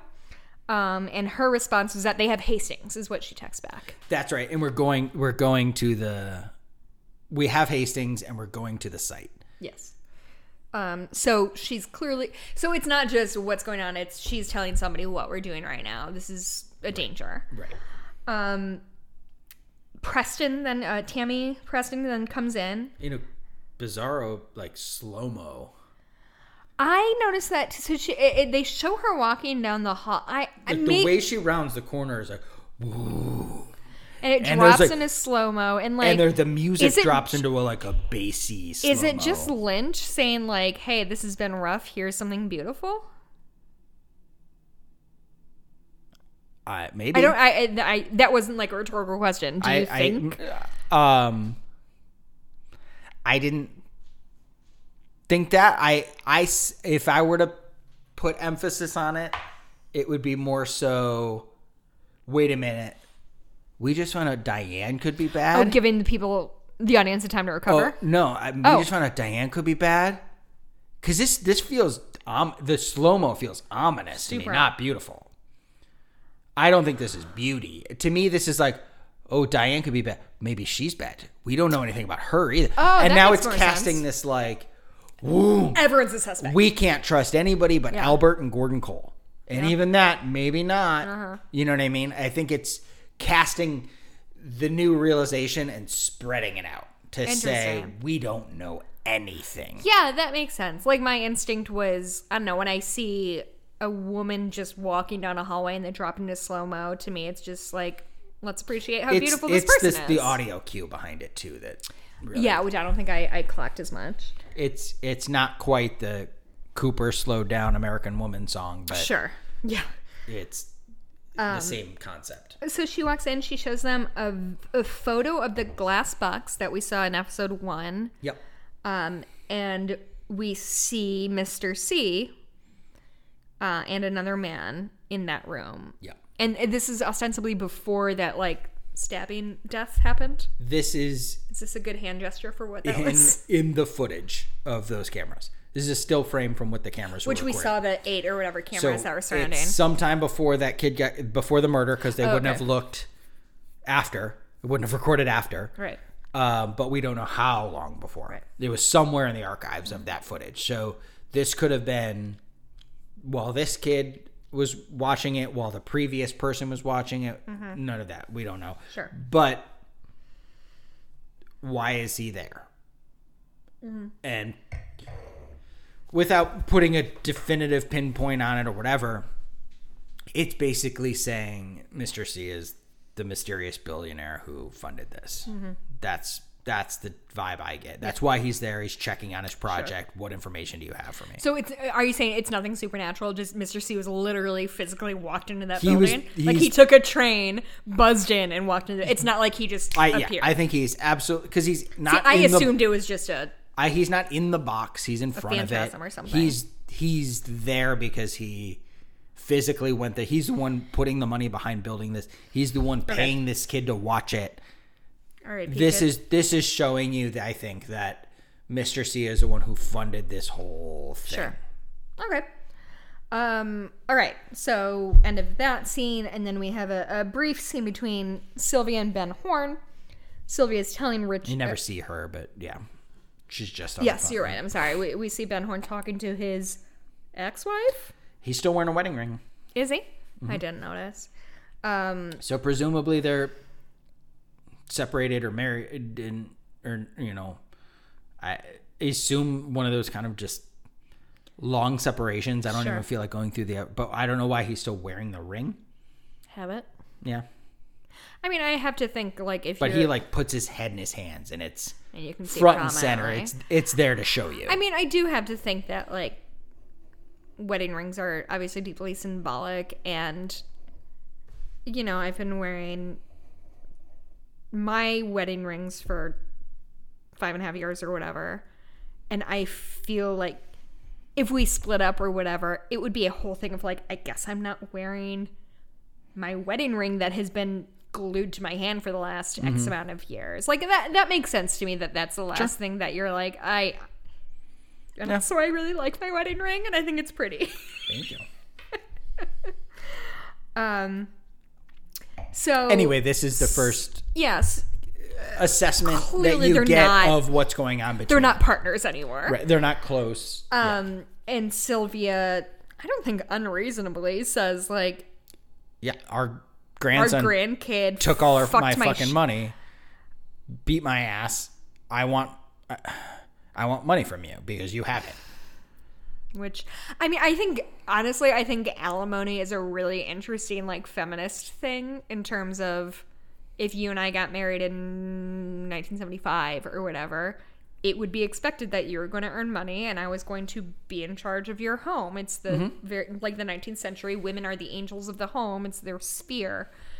I, and I understand why men think it's bullshit, but, like, I don't know. She sacrificed her entire life to raise his is special needs This is son. closer to child support than Sure. But, but but yeah. regardless of Yeah. like when they got married, she agreed, I'm not going to work so I can be here to support you. Mm-hmm. So I think that makes complete sense that like, oh, I supported you through your entire career. You have to keep supporting me because what the fuck am I supposed to do? You and I decided anyway. And and I mean he keeps referring to I'm not giving you any more money. How often is she doing this? Sure, that is another Those are things we don't know. And she does live in a just because really yeah, luxe just because he has money. Ben Horne's not necessarily responsible for the fact that Richard Horne stole it. He should want to help. Yes, that's a mm-hmm. very good way to put it. He should want to help, but also she's living in a like a gigantic Right. house for two of them. Is that their house? Yeah. Does Ben Horne still live there? We don't know. Was this? Do you know off the top of your head? Was this the Horne house we saw in the original series? Or We don't. We don't ever see a Horne house. No, they no, we they live in the definitely do. in the Great Northern. Oh, okay. So when we see that one scene with all four hornes, which is the only one we see, At the big t- table, the that's in the Great Northern. It's in the Great Northern. Yeah. Oh, okay, interesting. All right, I did not know that. And the same thing, like Audrey gets up in, from the Great Northern. That's why she's having breakfast with Cooper. They, oh, they lived sure, that in makes the Great sense. Northern. It's a Yeah. shining situation. Um, so they have that conversation. Then Ben asks Beverly, who is one of the Judds, which one? Ashley, Ashley Judd to dinner. Um, who's not there, she's off camera, doesn't make an appearance. He just and almost doesn't even care if she's there. He's got his head in his hands, and he kind of just says it, not knowing if she's there. Just like Beverly, do you want to go get dinner? Like so, like I maybe this is the moment that cracked me, and I'm gonna actually give up on my marriage and be with somebody else. or I just need literally anything to take my Sure, mind off this. something. Yeah. And but we never get a response. So like she might not even be there. She may have gone home for the night already. Oh, you think? Yeah, she might not even be there. And I think he's just Oh, I didn't consider that she wasn't actually physically maybe in the room. we don't know. I just assumed they couldn't get the Judd sister that day. That's possible too. You know, but either way, it's like kind of a end of their relationship. The this the horne It's the- relationship yeah, and the nail of the coffin. yeah. Um, and then so we have a conversation between the log lady and Hawk, which is always really hard for me Mm-hmm. to watch. Um, she gives another cryptic message, noting that the Trumans are Hawk's brother and that Laura is the one. She also says, not my favorite line, but the Truman brothers Wait, are you, Truman. did you say the Truman? She gives a thing saying Truman's are Hawk's brother. Yeah. She said they're your brothers. Oh, like brothers in arms. Like Sure. I mean, I thought I thought you were saying the, like, un- the, the, the the subtext, but I see what you she mean. just literally Yeah. says you're, and she also says the Trumans are, the Trumans are the Truman brothers are true men. eh, which is not my favorite I mean, line. Maybe because I don't mind it. Yeah, no, it's fine. Um, and so Laura is the one. So now we have to figure out. So this is not the first time Laura has come up, but the first time Laura has. Mm-hmm. We've kind of seen her character put a pin in the plot. I think. is the way Well, we know Laura. This you know the Laura Palmer case has is what Hawk was looking for before. Mm-hmm. We know that that's relative. Um, the fact that the last line of the episode is Laura is the one Mm. makes me think, and the way she talks, she she's looking It's to so at, out, out at the camera, to watch for me. but she doesn't look. She's not talking into the phone. She's talking. But she always has like a thousand yard stare. Oh, Right. uh, yeah, yeah. But but yeah, but she's talking. Oh, is she looking into the camera? Is she mugging? Sort of. Okay. Like not directly into lens necessarily, but is like facing forward. Yes, that's what I- and and it's to me, that was the thousand yard stare of Right, like I'm just sort of Right. I'm focused, but not anything particular. Right. And she, the fact that the last thing she says is Laura is the one makes me think. And we get a glimpse of Laura in this episode. Um, this kind of this whole episode is to me an allegory for Laura Palmer and her life. There's So some- the secret of abuse, the, the, yeah, the, the cycles of abuse, all of the the difficulty, but then there's there is moments of love and happiness, and then there's all of this shit is kind of who Laura was. Yeah. And I think that's just kind of a meta cap Sure. on the end of the episode. Yeah, mm, it's very good. Uh, so we've seen all of these kind of ending songs a few times, Yeah. but this one feels different. And in hindsight, it makes sense because David Lynch had a hand in writing the song that she sings, and lot- she seems to be his he did, muse. actually. I yeah, I mean, she was Muse in, maybe isn't the right word, yeah, but like she was in An artistic collaborator. Mulholland, yeah, Mulholland Drive. Also, the song was written by David Lynch and John Neff, who and her and Rebekah yeah, was is right. credited So I think yeah. Um, she I think had written. I think this is another one of those where she had written this, this song, and David Lynch and John Neff reworked it to make this version Oh, interesting. of the song. I, it's the same kind of thing with Lissie when she wrote. I the song. cannot wait to talk about Lissie on the show. Really? Okay. Yeah, I'm really excited about it. um, it was a song that was like already existing, and they reworked it. I think, Mm-hmm. but I could be wrong on that. But she, wonderful, gorgeous. That dress is wonderful. I She's got Moby playing behind her because why the fuck not? yeah, Moby was just playing rhythm guitar behind her. Um, so yeah, first of all, like she has this like golden era Hollywood look that I'm obsessed with. it, she reminds me of Senorita D- Dido I, that's exactly Eight. what I was thinking. and of, like, they especially have the that Mm-hmm. silver dress, like. The thing about Rebekah Del Rio is her voice is like a fucking bell. It reminds me a lot of um, Phillipa Soo, who played Eliza in Hamilton. Mm-hmm. She has a similar voice that it's just so clear. I Mm-hmm. don't know how to process it, and it's not a thing like you can be trained for. Or I mean, maybe I don't know. Like I mean, you can help perfect right whatever, but like there's just something about like some the, natural gift. the the the physical aspect of her voice is like a fucking bell and i want to talk about um okay in fandom.com the last sentence in the first paragraph is the version used in this series appears to have been pitch corrected. Like fuck off guys. Like you don't need to point that out. Um like are you gonna say every person in a magazine has been airbrushed? Like yeah we we kind of know but let us have this. Um Also, she's there's been live versions that I've seen and shit that sh- I mean, she can sh- fucking belt it. Yeah, she It's- she knows what's up.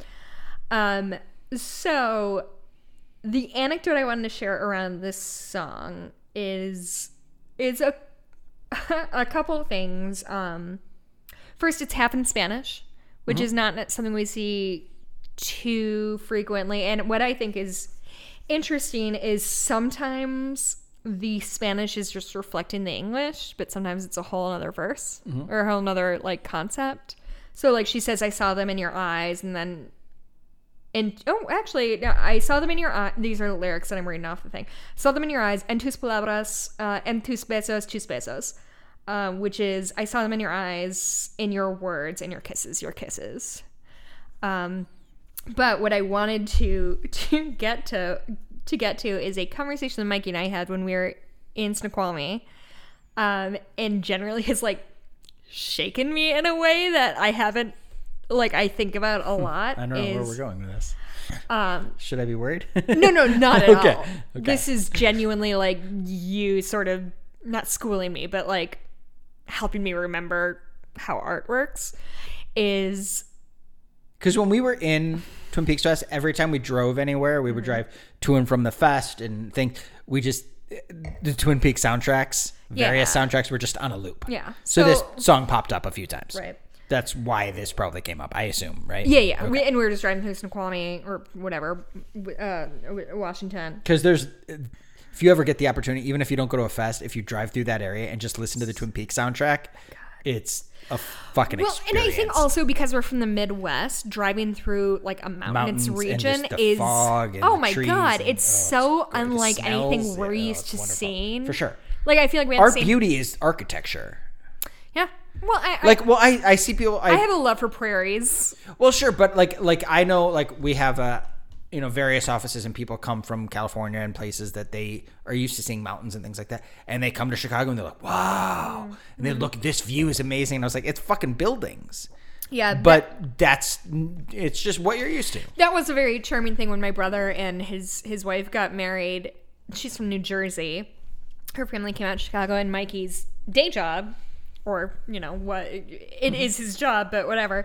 Um, he works in the Wrigley Building, and you know, yeah, I've- right on the Chicago River. yeah, which is if you've not been to Chicago, a pretty iconic building and with absolutely stunning views. Uh, and it's a pretty high up floor, and so sort of as like a probably me trying to big time people of like, oh yeah, Mikey works in that building right there, and I'm just like, what? We, they did a we did an architecture tour, boat tour. Thank you. And Yes, one of the things they talk about on the boat tour is the Wrigley Building, which is famously the first Chicago skyscraper built since the Chicago Fire. So it's an iconic building, and I Mm-hmm. Stunning. work in the fifteenth floor there. It's a beautiful piece of architecture. So we brought a lot of my sister in law's family up Yeah. to Hey, his do you want to come up, take a look of, of the views and everything? And yeah, why not?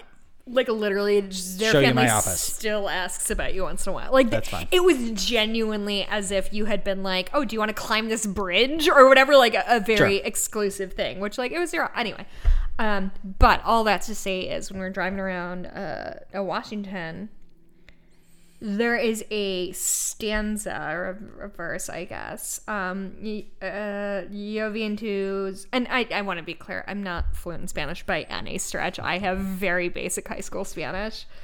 Um, Spanish. my Chicago accent gets very thick when I drink wine or anything, so I think everybody's just gonna have to deal with that. Um, so she says, "Yo vi en tus ojos, I live in your your eyes.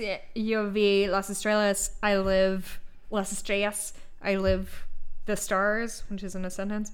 But what she says is, "Pero ya no hay, ya no hay estrellas." Blah, blah, blah. But she keeps saying, "Ya no hay, ya no hay." and we were driving around and you asked me what does that mean do you remember this at all Kinda. okay I feel like I remember talking about the song. I don't remember the context of the conversation. so the uh, so the the foundation of this conversation we've talked about on this show is david lynch is very like words can't express my visions Oh, he he is not comfortable. He he finds words limiting. Is Yes, the way he says it. Yeah. and i as a writer i find that like like a personal affront to me Right. and so I was, I was, I was like, oh, like what a f- fucking pretentious knob, like who says that? And then at one point, this one of these last um, uh, uh, verses, pero ya no hay, ya no hay estrellas, pero na, uh, ya no hay, ya no hay estrellas, which means estrellas, stars.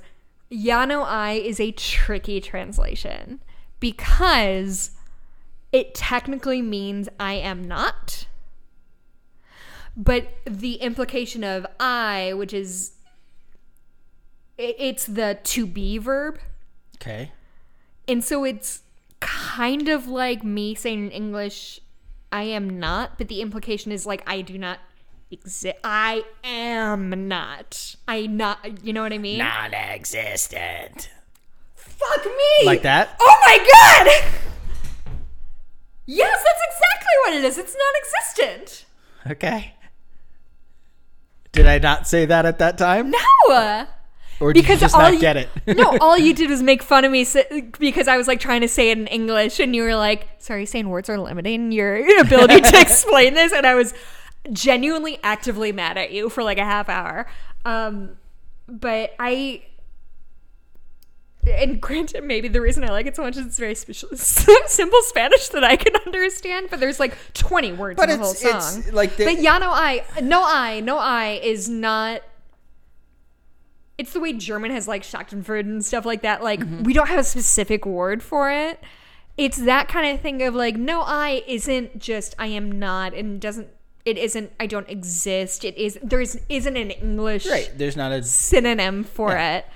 And so me driving, and I'm driving our like Ford Focus or whatever we're driving, and trying to explain the English translation of no I, and you're like, sounds like words are limiting you, and I was like, oh, good news, we're getting divorced on this trip. no, I'm, I'm kidding. Am I? No, I. But it was a very strong example of like, yes, even though words are my entire life, mm-hmm.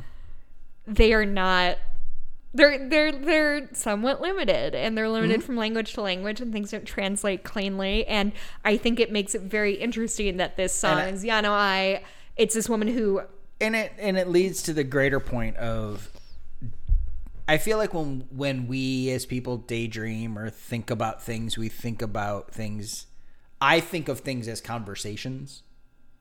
Like when I daydream, it's conversations, kind of like, oh, I'll, I would say this, and then they would say this. And oh sure sure sure this. do you think of a specific person or just Not sure what you mean. uh like i'm arguing with david lynch or Oh, is it just whatever? Whatever I'm thinking about is a different person. is there, is there generally a subject that you're talking to potentially okay or but just like or it's just kind of like my conscious talking to me sure whatever okay. but like i talk you know i think of things in words. Mm-hmm. you i assume do the same. I don't think david lynch does. I, and i think a lot of people do not. I and i think that's what he means by words are limiting Mm-hmm. is that he thinks of color as a language Mm-hmm. and tone and like ethereal whooshing and shit like that as language. That that has meaning. I get emotion from that. And triggering emotion is communicative without language Yeah. and i think all of those things he thinks of everything and approaches the entire world with that concept and words are on the fucking bottom of it Yeah, and actually, that makes uh, uh, that kind of clarifies a lot of things. Now that you say that, that I and I am kind of a defensive person by nature. no Okay. All right, you didn't need to fucking call me out in the podcast that 33 li- people listen to. Sorry, you're getting defensive now You listen, Mikey. here's the thing. I'm going to cut this out. Fuck you. leave it in leave it in no, but I am very defensive. Um, and so part of my uh, learning to understand and like Lynch more is when he says words are limiting, to me, that is like, your words are not enough. And for me, a writer and a professional speaker, words are all I have. So like, how fucking dare you? Like, these are my, these are my babies. And I think this sort of journey that me personally, Jessica, is on that, like I said, I've been into like Charlie Kaufman and things like that, and understanding that different, something like a, a TV show or a movie does not have the same um, limitations or artistic rendering as a book, which is just words, and that like you can have uh, images on screen that are impossible to describe, indescrib- indescribable. And I think this is a good concrete example for me to remember like words are limiting and it's not insulting to you. but, but also not necessarily okay. david lynch isn't a fucking fiction novelist that's not his medium But that's what I'm saying is like he's Like- a painter and a filmmaker. Sure, sure, and he tells stories with pictures, Mm-hmm. or not necessarily stories, but creates motion, uh, emotions, and moods and feelings Mm-hmm. with images. Whether those are 3D models, whether those are paintings, whether those are a hybrid painting with 3D, Mm-hmm. or like he was doing early in his career he was doing great like mixed media shit where it was like painting and animation and and film and all this shit because that's how he knew how to get what's up in here in my head get it mm-hmm. out. Mm-hmm. I can't do that with words whereas if you need to get if you have something in your head you want to get that out by writing a story down with words mm-hmm. you're not going to get that out by painting, a picture because I not- neither had the skill nor the vision. Right. It's that's not how your head talks to you. And I think that's the root of it is Mm-hmm. how does your head talk to you? Does it talk to you with words? Does it talk at you? Does it talk to you via conversation? Does it talk to you in pictures? Does it talk to you in, you know, sound or Yeah. imagery or what? Like, how does your, like, you, only you How know. do you think? Yes. Is, How only you know how you think and how you talk to yourself. And I Oh. do almost exclusively Right. words. Exactly. Exactly. And not a lot of people like I. I- I think this is the thing that's floating around like the internet recently of like I just learned not everybody has an internal monologue. And I, my mind is blown because, like, I definitely. Oh, I'm always monologue. talking to myself, Always, always, always, sure, for constantly. sure. But some people don't Yeah. have that, Yeah. and it's I don't dream. you don't dream. I, I mean, I vividly I and do occasionally, but very, very rarely do I remember a dream. I'm sure I do to some extent. The only time I ever remember dreams is when I'm not really asleep. that half asleep thing. Yeah, Like that happens Or, in real life like, my, like, my kinda- alarm goes off and sure. I'm trying to drive That's the only off. time I remember anything, and even I forget it almost immediately. Yeah. No, you've never been a. Missy, I'm a dreamer. It's John Lennon. Ever heard of him? Okay, let's wrap this up. Mikey's giving me a look like he doesn't like me or know me anymore. Just thinking in colors. Okay. Um, That was not. I didn't did not expect this conversation. to be three hours. Yeah, or to talk about the shit we talked about. Yeah, I mean, for me, it's. I also have a very sp- speaking of like ways you think. I tend to think think almost exclusively in like metaphors, hmm. because for some reason that I, I remember my. I mean, that's a writing trait. I mean, it That's is, how to but- describe things. It's one of a great way to describe things. Yeah, it is. I think it also speaks to like how I empathize with things that like I can't imagine what it's like to be you in this, but I have been in this situation Sure. which is emotionally similar. I remember my my friend Ryan in in in college who he was a lit major with me and one more after some class he's like do you always think like you always say things in like it's like this it's like a metaphor and i was like yeah i don't i don't know what that is about me that that it's easier for me to describe something if i'm describing something slightly different um but this was a i mean it was a i mean we're at three hours Yeah. it was a difficult I, I think episode i think you and i danced around the the sylvia horne thing but we didn't. I don't think we did it. I think, I think the intent of showing us shit like that is to get us thinking about our own internal trauma, and we Mm-hmm. both just openly decided, hey, let's talk about friends of ours who are dead. yeah You know what I mean? Like which is funny because it's not like they're not either of our friends died due it- to violence It's, therapeutic. It's getting you into this vulnerable state and Mm-hmm. like to see these things. It's to see shit like this on screen is therapeutic in the sense that it gets you to deal with your own demons, cathartic. whatever those are. it's cathartic Yeah. Which is why we end up, you know, spill like both you and I are open people. I'm neither of us are like, oh fuck that, I'm a big tough guy, whatever. oh i've always said i'm a big tough guy right. Um it's on my twitter profile right. Uh change that. just big tough guy It'll be Cooper Duper, the Twin Peaks podcast for regular people, also big tough guys. also big tough guy don't get it twisted Um, but yeah, I mean that's like I. It it opens up these conversations, gets you thinking, gets you talking about other Mm-hmm. instances that make you uncomfortable and make you like Well- putting shining light on these things that are hidden away in the dark is important. I mean, yeah, it's similar. My my other podcast is called Friendly Atheist, and it's a I guess, political podcast is the best way I can put it.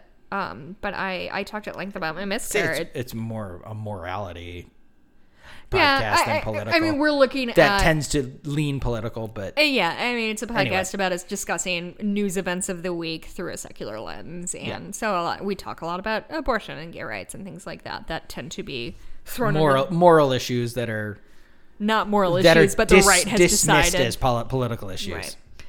Um, but but yeah, no, like I I talked about my my miscarriage kind of at length Mm-hmm. in that because for the same reason that you kind of just said of like everybody's grieving about something. Everybody's Sure. had some trauma. And it's weird to me. And, and maybe this is just me as a, very textbook extrovert of like, I feel better when I say what I'm feeling out loud. And that has the compound benefit I'm of. absolutely not an extrovert, and I agree with you 100%. yeah. I mean, Have I- you talked? I mean, do you talk to? Pe- like, do you talk to your friends about your shit? Like, even stuff you don't. of course. Like that's that's what like that's why I don't have like I don't meet new people and have all these new friends. I cannot have be the clear. same. Mikey does not want to meet anybody new. at no, I mean point. I have this for the most part. Most of my friends I've had since I was 15 and I'm Mm-hmm. which is something I can so deeply not relate to. Yeah, my best friends, friends are I've had for 30 years. Yeah. And those are the people I talk to about shit. Mm-hmm. And granted there's other people that I've met since and whatever and I I'm not opposed to good friends, but the people I I I just don't waste my time with people who aren't going to connect. Like I with I don't care about pleasing people. Mm-hmm. I don't care about whether you know people like I don't Yeah, you're not especially susceptible to like social pressure. Right. Right.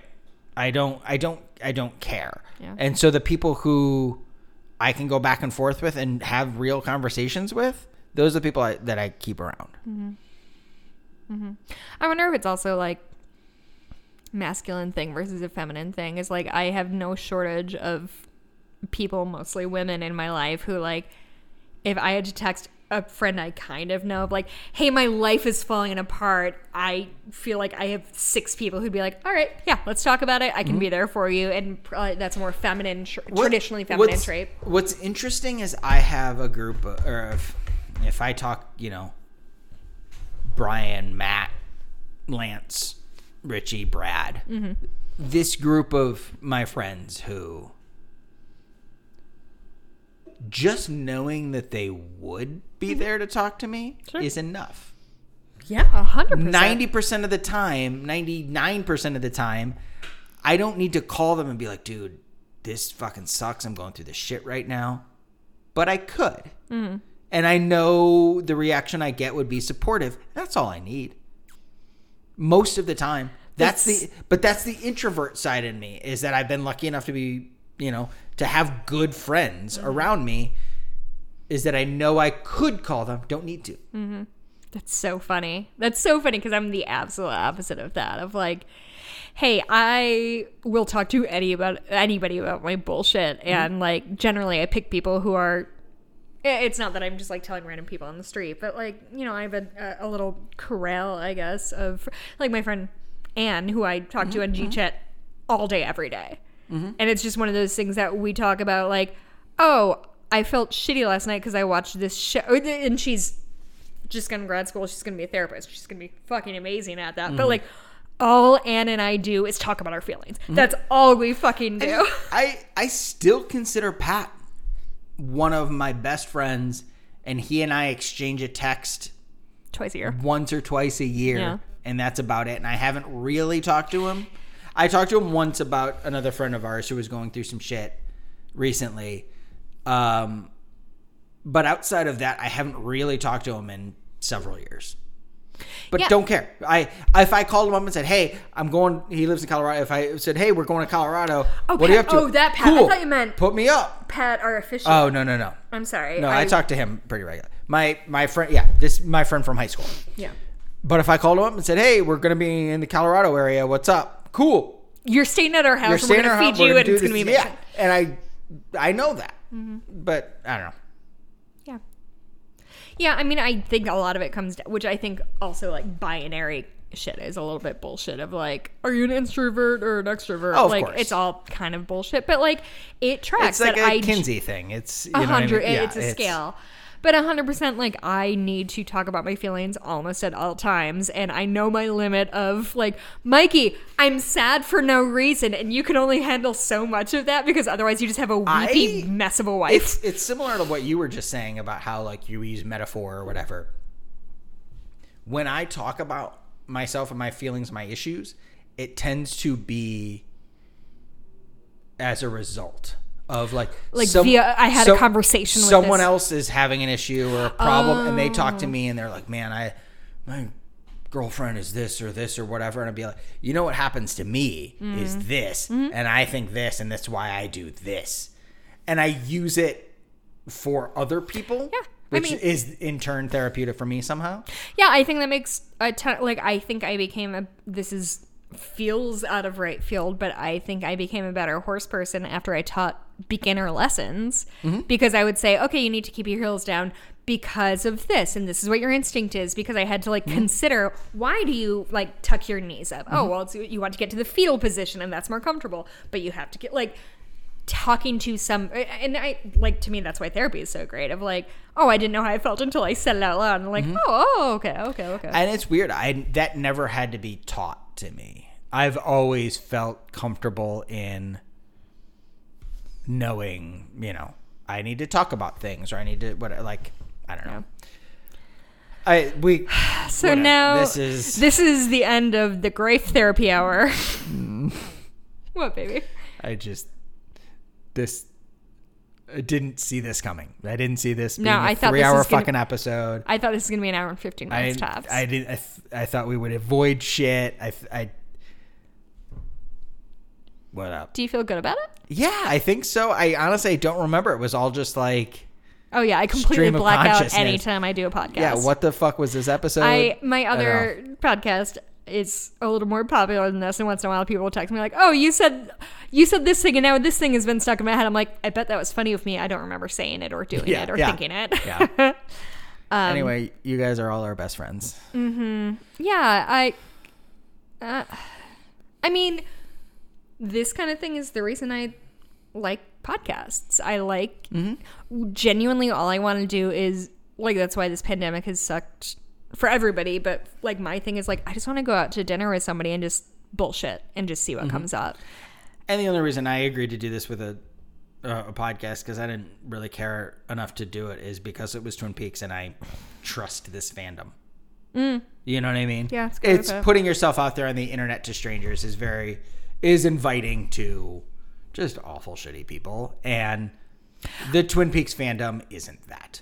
Yeah, And I, I, felt safe to do it there. yeah. I want to be clear. People are extremely mean to me on the internet. Oh, I'm to do a podcast with the word fucking atheist in the title is I can't even imagine. I, and and I get you, you've seen I've you've read me some of your comments and shit and the anxiety it gives me Mikey is fucking can. brutal. I used to. brutal. I I can't I can't stand it. yeah. It's. I need to confront the thing and say it out loud, and to me that releases its power. Yeah. And you're, I just not. get panic attacks. Yeah, you. It's. I don't remember. Like I read something to you that wasn't even like the meanest thing, but you were like, "Don't. I don't. Don't read this to me. Don't. I don't want to hear Mm-hmm. it." Mm-hmm. Which to me, I'm just like, "Hey, everybody, listen to this mean thing a person said to me because that's the only and way I get can, it, like, and I know fuck that oh, person, and I get all that, and, and it's I, not you not being supportive. I can it's- eventually rationalize it and whatever. It's not crippling, but it's yeah. I no, I'm not a I'm not a read the comments fucking guy. It, every time I've started to like, they always make the joke of don't read the comments, and on any political post or some shit, I'll I'll read like one my oh my friend commented on this. I'll read their comment, and then just like. I get a half a comment in, and I'm like, "Ooh, no, I'm shaking. I Yeah. can't. I can't do it. I can't do it." Yeah, But Yep, that's yep, me. yep. that's fine. Welcome to my anxious life. Hey, if you want to say positive things about our podcast, leave us a review on iTunes. I guess is Do probably. we have reviews? I don't. I don't do Um, iTunes. So I think John Bernardi was for a minute our only one. I'm gonna double check nice. right now. Thanks, John. Thank you, John. John, for being our. We'll have to have you come back soon. We'll text you. I mean, hypothetically, he could be our only listener because he's the only person who has. No, there's a few people who have Well, we get nearly 100 downloads per episode, which is mm, nearly as generous. I think. Right? We're in the 70s. I think.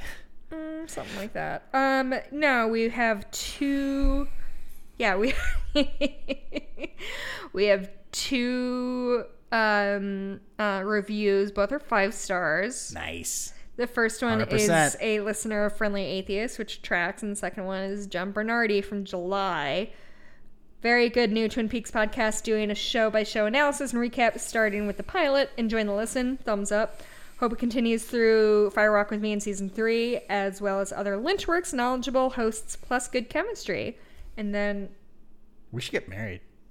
Because I think it's a mountain, a pine tree, and a cup of coffee. It's hard to say. Those make sense. I mean, those things all relate to Twin Peaks. so no, that tracks. Anyway, yeah, if you want to do that, or hey, like tell your friend. Nobody's doing anything right now. They can watch Yeah. Twin Peaks.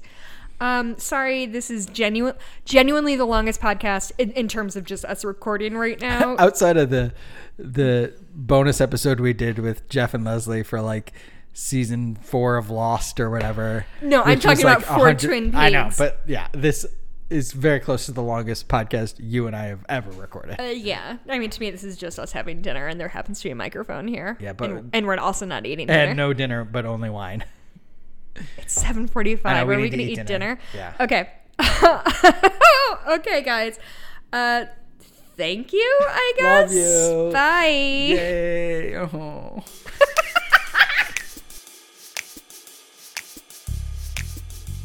Thank you for listening to Cooper Duper, a Twin Peaks podcast for regular people, hosted by Michael Greif and me, Jessica Bluemke Greif. Our podcast logo is by Foraker Creative. You can follow them at Foraker Creative. Our theme music is by Brad Chaktis. You can always email us at cooperduperpod at gmail.com. Please go on iTunes and leave us a positive review and tell a friend. We'll see you next week.